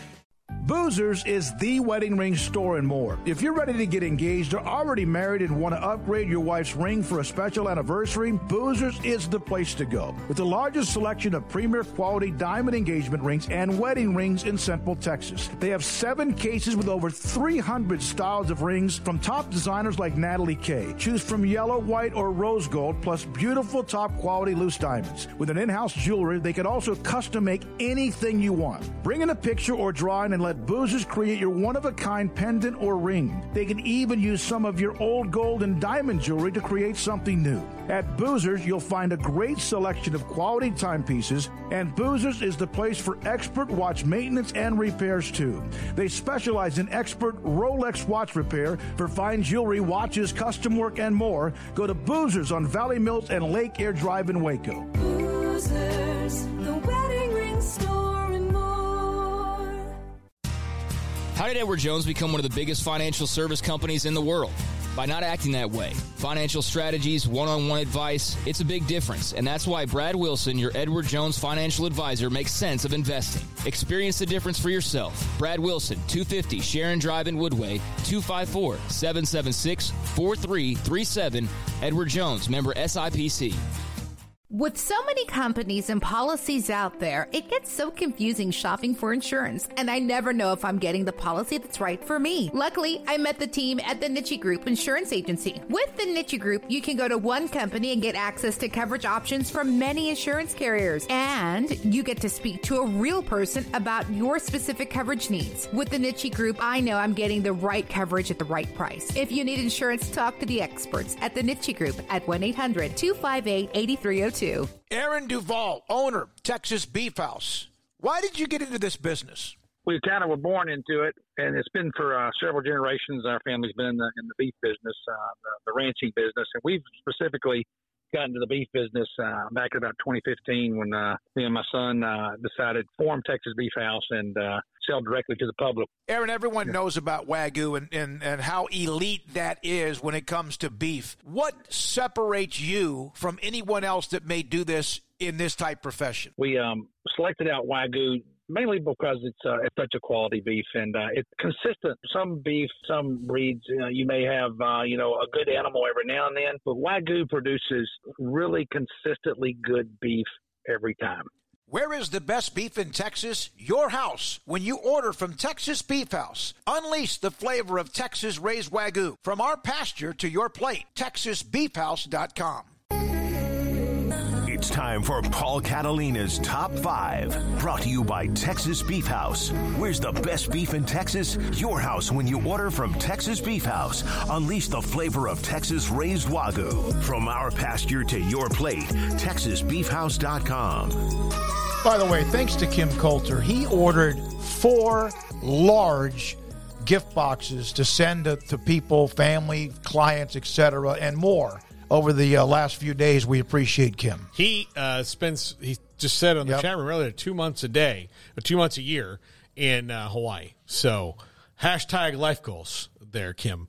Uh, absolutely. So top five coaches still in the honeymoon phase, and we we have a theme for this week. What's that? Well, I mean, yesterday was top five coaches searching for rings. This is top five coaches still in the honeymoon phase. I mean, it's the dog days of summer. I've got one Sure, thing that's on my why. mind. Yeah, that's- you know, yeah. I've got to I've got to overlap these things because I I have to. So. Look, you guys can roll your eyes all the want. You're not the ones who have to come up with five things every damn day. I do. Are and they I gotta all? get Yeah, but, but but If I had to, I could and I would. Oh. just to be clear. All right, all right. Are we all gonna do this while you're I'm just gone, or saying, is if this- you were to this- say that, if I but had to just do it, I like, would. You're Uh, rolling your eyes. It's a little bit. It's a little bit uh, reductive to the fact that I do this 250 days a year. I'm just saying it's not 250. Whatever it is, but it's a lot, and it's not. It's not as easy as it seems. I'm rolling the eyes I know. at your wedding talk, Paul. Yeah, that was very clear from the get go. But yes, if I need to step in one day, I will. You do a great job, just so you know, if we haven't told you lately. But I can do it if I need to. Yeah. You uh, you emotional? I'm a little pissed. A little pissed. A little tiny bit. Why about the next two weeks? no. Uh, all right. Number five, coach is still in the honeymoon phase. Josh Heupel. Everybody in Tennessee loves him right now, rolling along. Uh, but again, that's a place that can turn uh, on their coaches really quickly. But he's the one who seemed to re-energize them and and go through, uh, you know, out of this this cloud that is, you know, uh, has been so bad for them for almost 20 years since they won a national title. Uh, 97 was, or 99, uh, 98, sorry. 98 national Yeah, don't championship. bring up 97. Yeah. 98 national championship. They won that. And then it was just a, you know, a downward trajectory and they hated every coach since then. But everybody loves Josh Heupel in Nashville right, or in Knoxville right now. And he is uh, the toast of the town for now in his honeymoon phase. Don't mess but- it up. Not him, but, the fans. yeah, don't mess it up. Like, enjoy it. Uh, keep pushing, and hopefully he can get as much out of his quarterbacks, Joe Milton and uh, uh, Nico, as as he did out of um, of uh, Hendon Hooker last year. Yeah, I mean, great coach. Uh, really has the troops riled up and, and ready to, to return to the promised land right now, and feels like they're on the cusp of possibly doing that. The only problem for them is there's a couple of giants in their way. Megas. Uh, but the expanded Yeah. playoff here soon will cure that, and or at least make that you know not as much of an obstacle to get into an opportunity to be able to to get into that playoff and and maybe make some noise and, and make a run. But yeah, they're they're on solid footing right now for the first or as, as solid footing as they've been on in a really long time. Um, I don't always buy into the like we have to have the big brands for it to matter. Like I, I mean, I, I agree with that to an extent, but it is good to see Tennessee being relevant, uh, sort of the way that they were uh, as I watched them growing up all the time. Uh, and then they just kind of went away for a little while and things weren't as good. And, and now they're kind of back to where Rocky Top's rocking because of winning. And uh, that's cool to see that. Number four, Shane Beamer. Finally, some uh, life in South Carolina. A team that's never won the SEC, and I don't know if they ever will, especially with what's going on. But Shane Beamer is the most energetic coach they've had in a long time, and that to me, that even includes Lou Holtz, who was kind of at the end of his career, and Steve Spurrier, who was at the end of his career in college when they were there. Shane Beamer's been uh, really good for them. Of course, bringing in Spencer Rattler's brought a little life to them, and we'll see if he continues back on an upswing this year. He's he's one of the biggest conundrums in college football, but there is a reason for hope in Columbia because of Shane Beamer.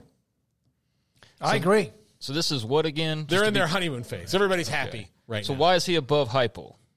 Because I just make numbers sometimes. But yeah, he's probably not. I think I forgot. So about, this is really I, not I forgot, one through I forgot about. I honestly, I forgot about Heupel. Now looking back, I forgot about Heupel and I had to change him out for somebody else, and I'd already done Beamer. well, you so- could have just moved him up and moved Beamer down. Yeah, thanks for telling me how to do this, guys. Really appreciate well, I mean, this it's, constructive it's, criticism. it's the top five. It- otherwise, you just put five names without numbers. Next yeah, I mean, he probably shouldn't have been, but yeah, he, he's there on the list. Yeah, I just wondering because I, I don't know. I take Tennessee's trajectory if we're doing it like on the power ranking, but it's your list as you said. So yeah, Shane Beamer's uh, got a good thing going, and um, you know now there's a lot of excitement about what he could possibly do. Uh, we'll see with Spencer Rattler back for for one final shindig to see what you know he's capable of accomplishing at the end of his college career. And you know they made for a pretty good pairing last year along with you know obviously others in play as well. But uh, there's excitement around Columbia to be sure. And you know they're not just some you know oh yeah and they're South Carolina too. Yeah. like they're actually somebody that people are talking about and not because they you know oh yeah or they have to or, or whatever. They're talking about them because there's some excitement there. Yeah, they had some momentum near the end. Number three, Dan Lanning at Oregon. Uh, of course, it's it's only year two for Dan Lanning, but uh, there is. Uh, I mean, I I'm kind of surprised that Oregon ever got to a, a phase where they weren't buzzy, but there was. Um, before Dan Lanning, you know, in the immediate time before Dan Lanning got there, uh, and now here they are. Um, that the transfer portal and all that, Oregon is is everything that they, they want to be. It's a, a bummer for them as a as a team that their conference is going through what they're going through, but Oregon will continue to be relevant. And you know, players want to go there. They've got uh, obviously good NIL backing, and he's the the perfect guy at the perfect time, I think, uh, for the Oregon Ducks. Uh, and we'll see if he can, you know, win a very tough conference in year number two. But he's got a good quarterback to do it in Bo Nix and some good players he's plucked out of the portal and recruited here in the last couple years. Yeah, I mean, we'll see on him. I mean, it's great what they did last year, but they also did that the year before, basically, you know, and they won 10 games two years prior to that. So, I mean, they've done that uh, three out of the last four years, won 10 games or more. Um, you know, Cristobal had a short three year stint, but they, know, they got some things done during that three years. So he's able to pick up that torch and just kind of keep things uh, the way that they were. Obviously, Bo Nix played a lot better than and people could have ever expected, or, or most people probably ever would have expected, given how he was talked about once he left Auburn. And then I think a lot of people expected him to fall off, and he didn't. He just kept on rolling.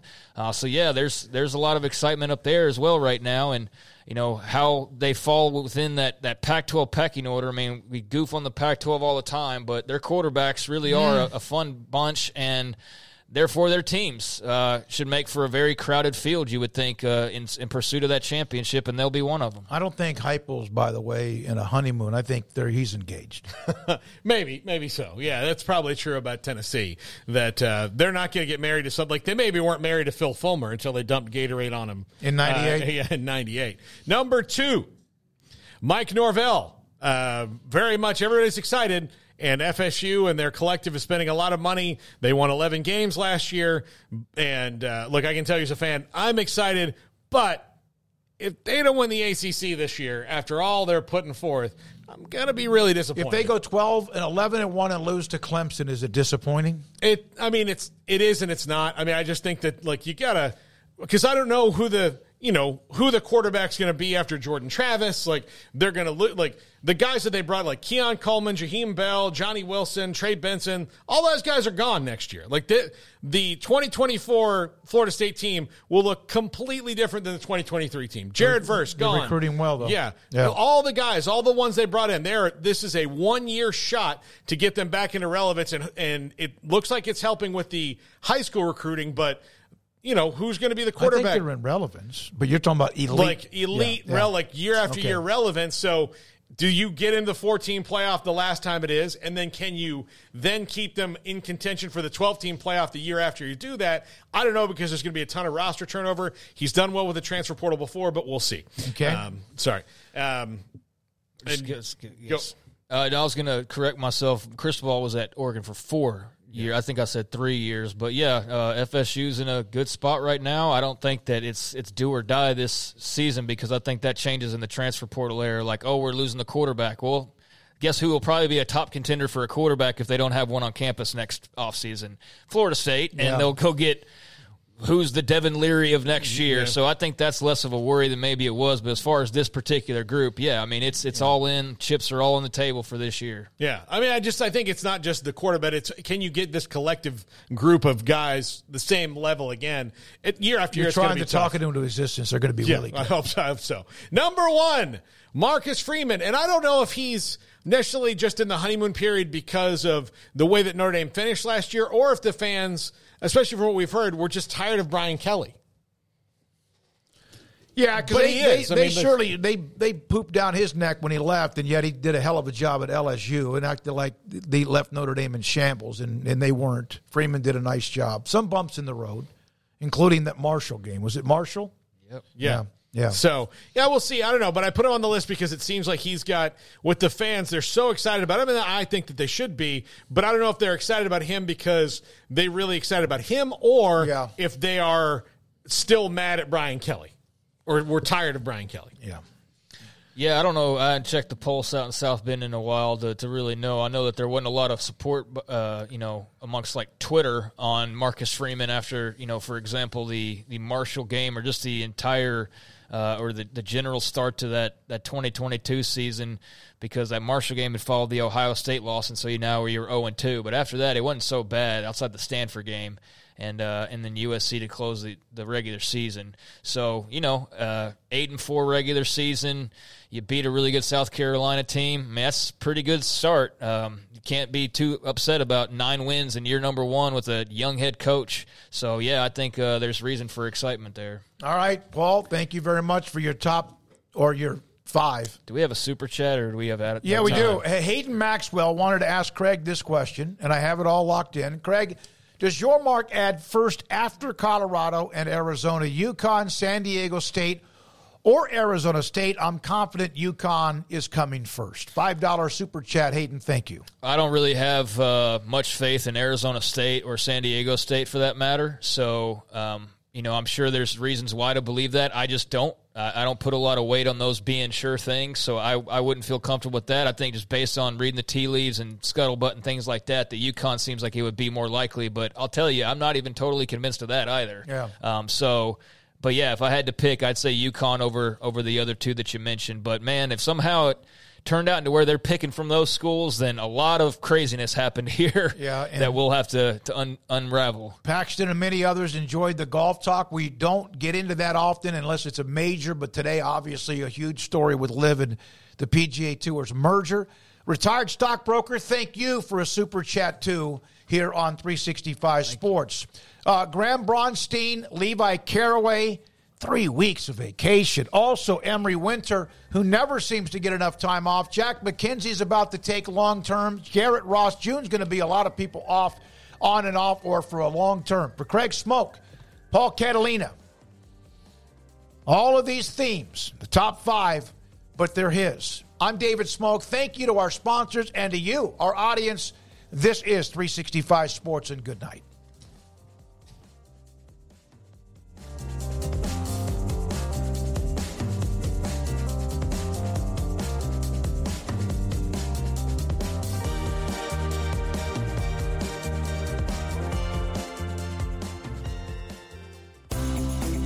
Ideal MRI is a small family business right here in Central Texas. We're open to support you while lowering the cost of healthcare bills. When you need an MRI, ask your doctor for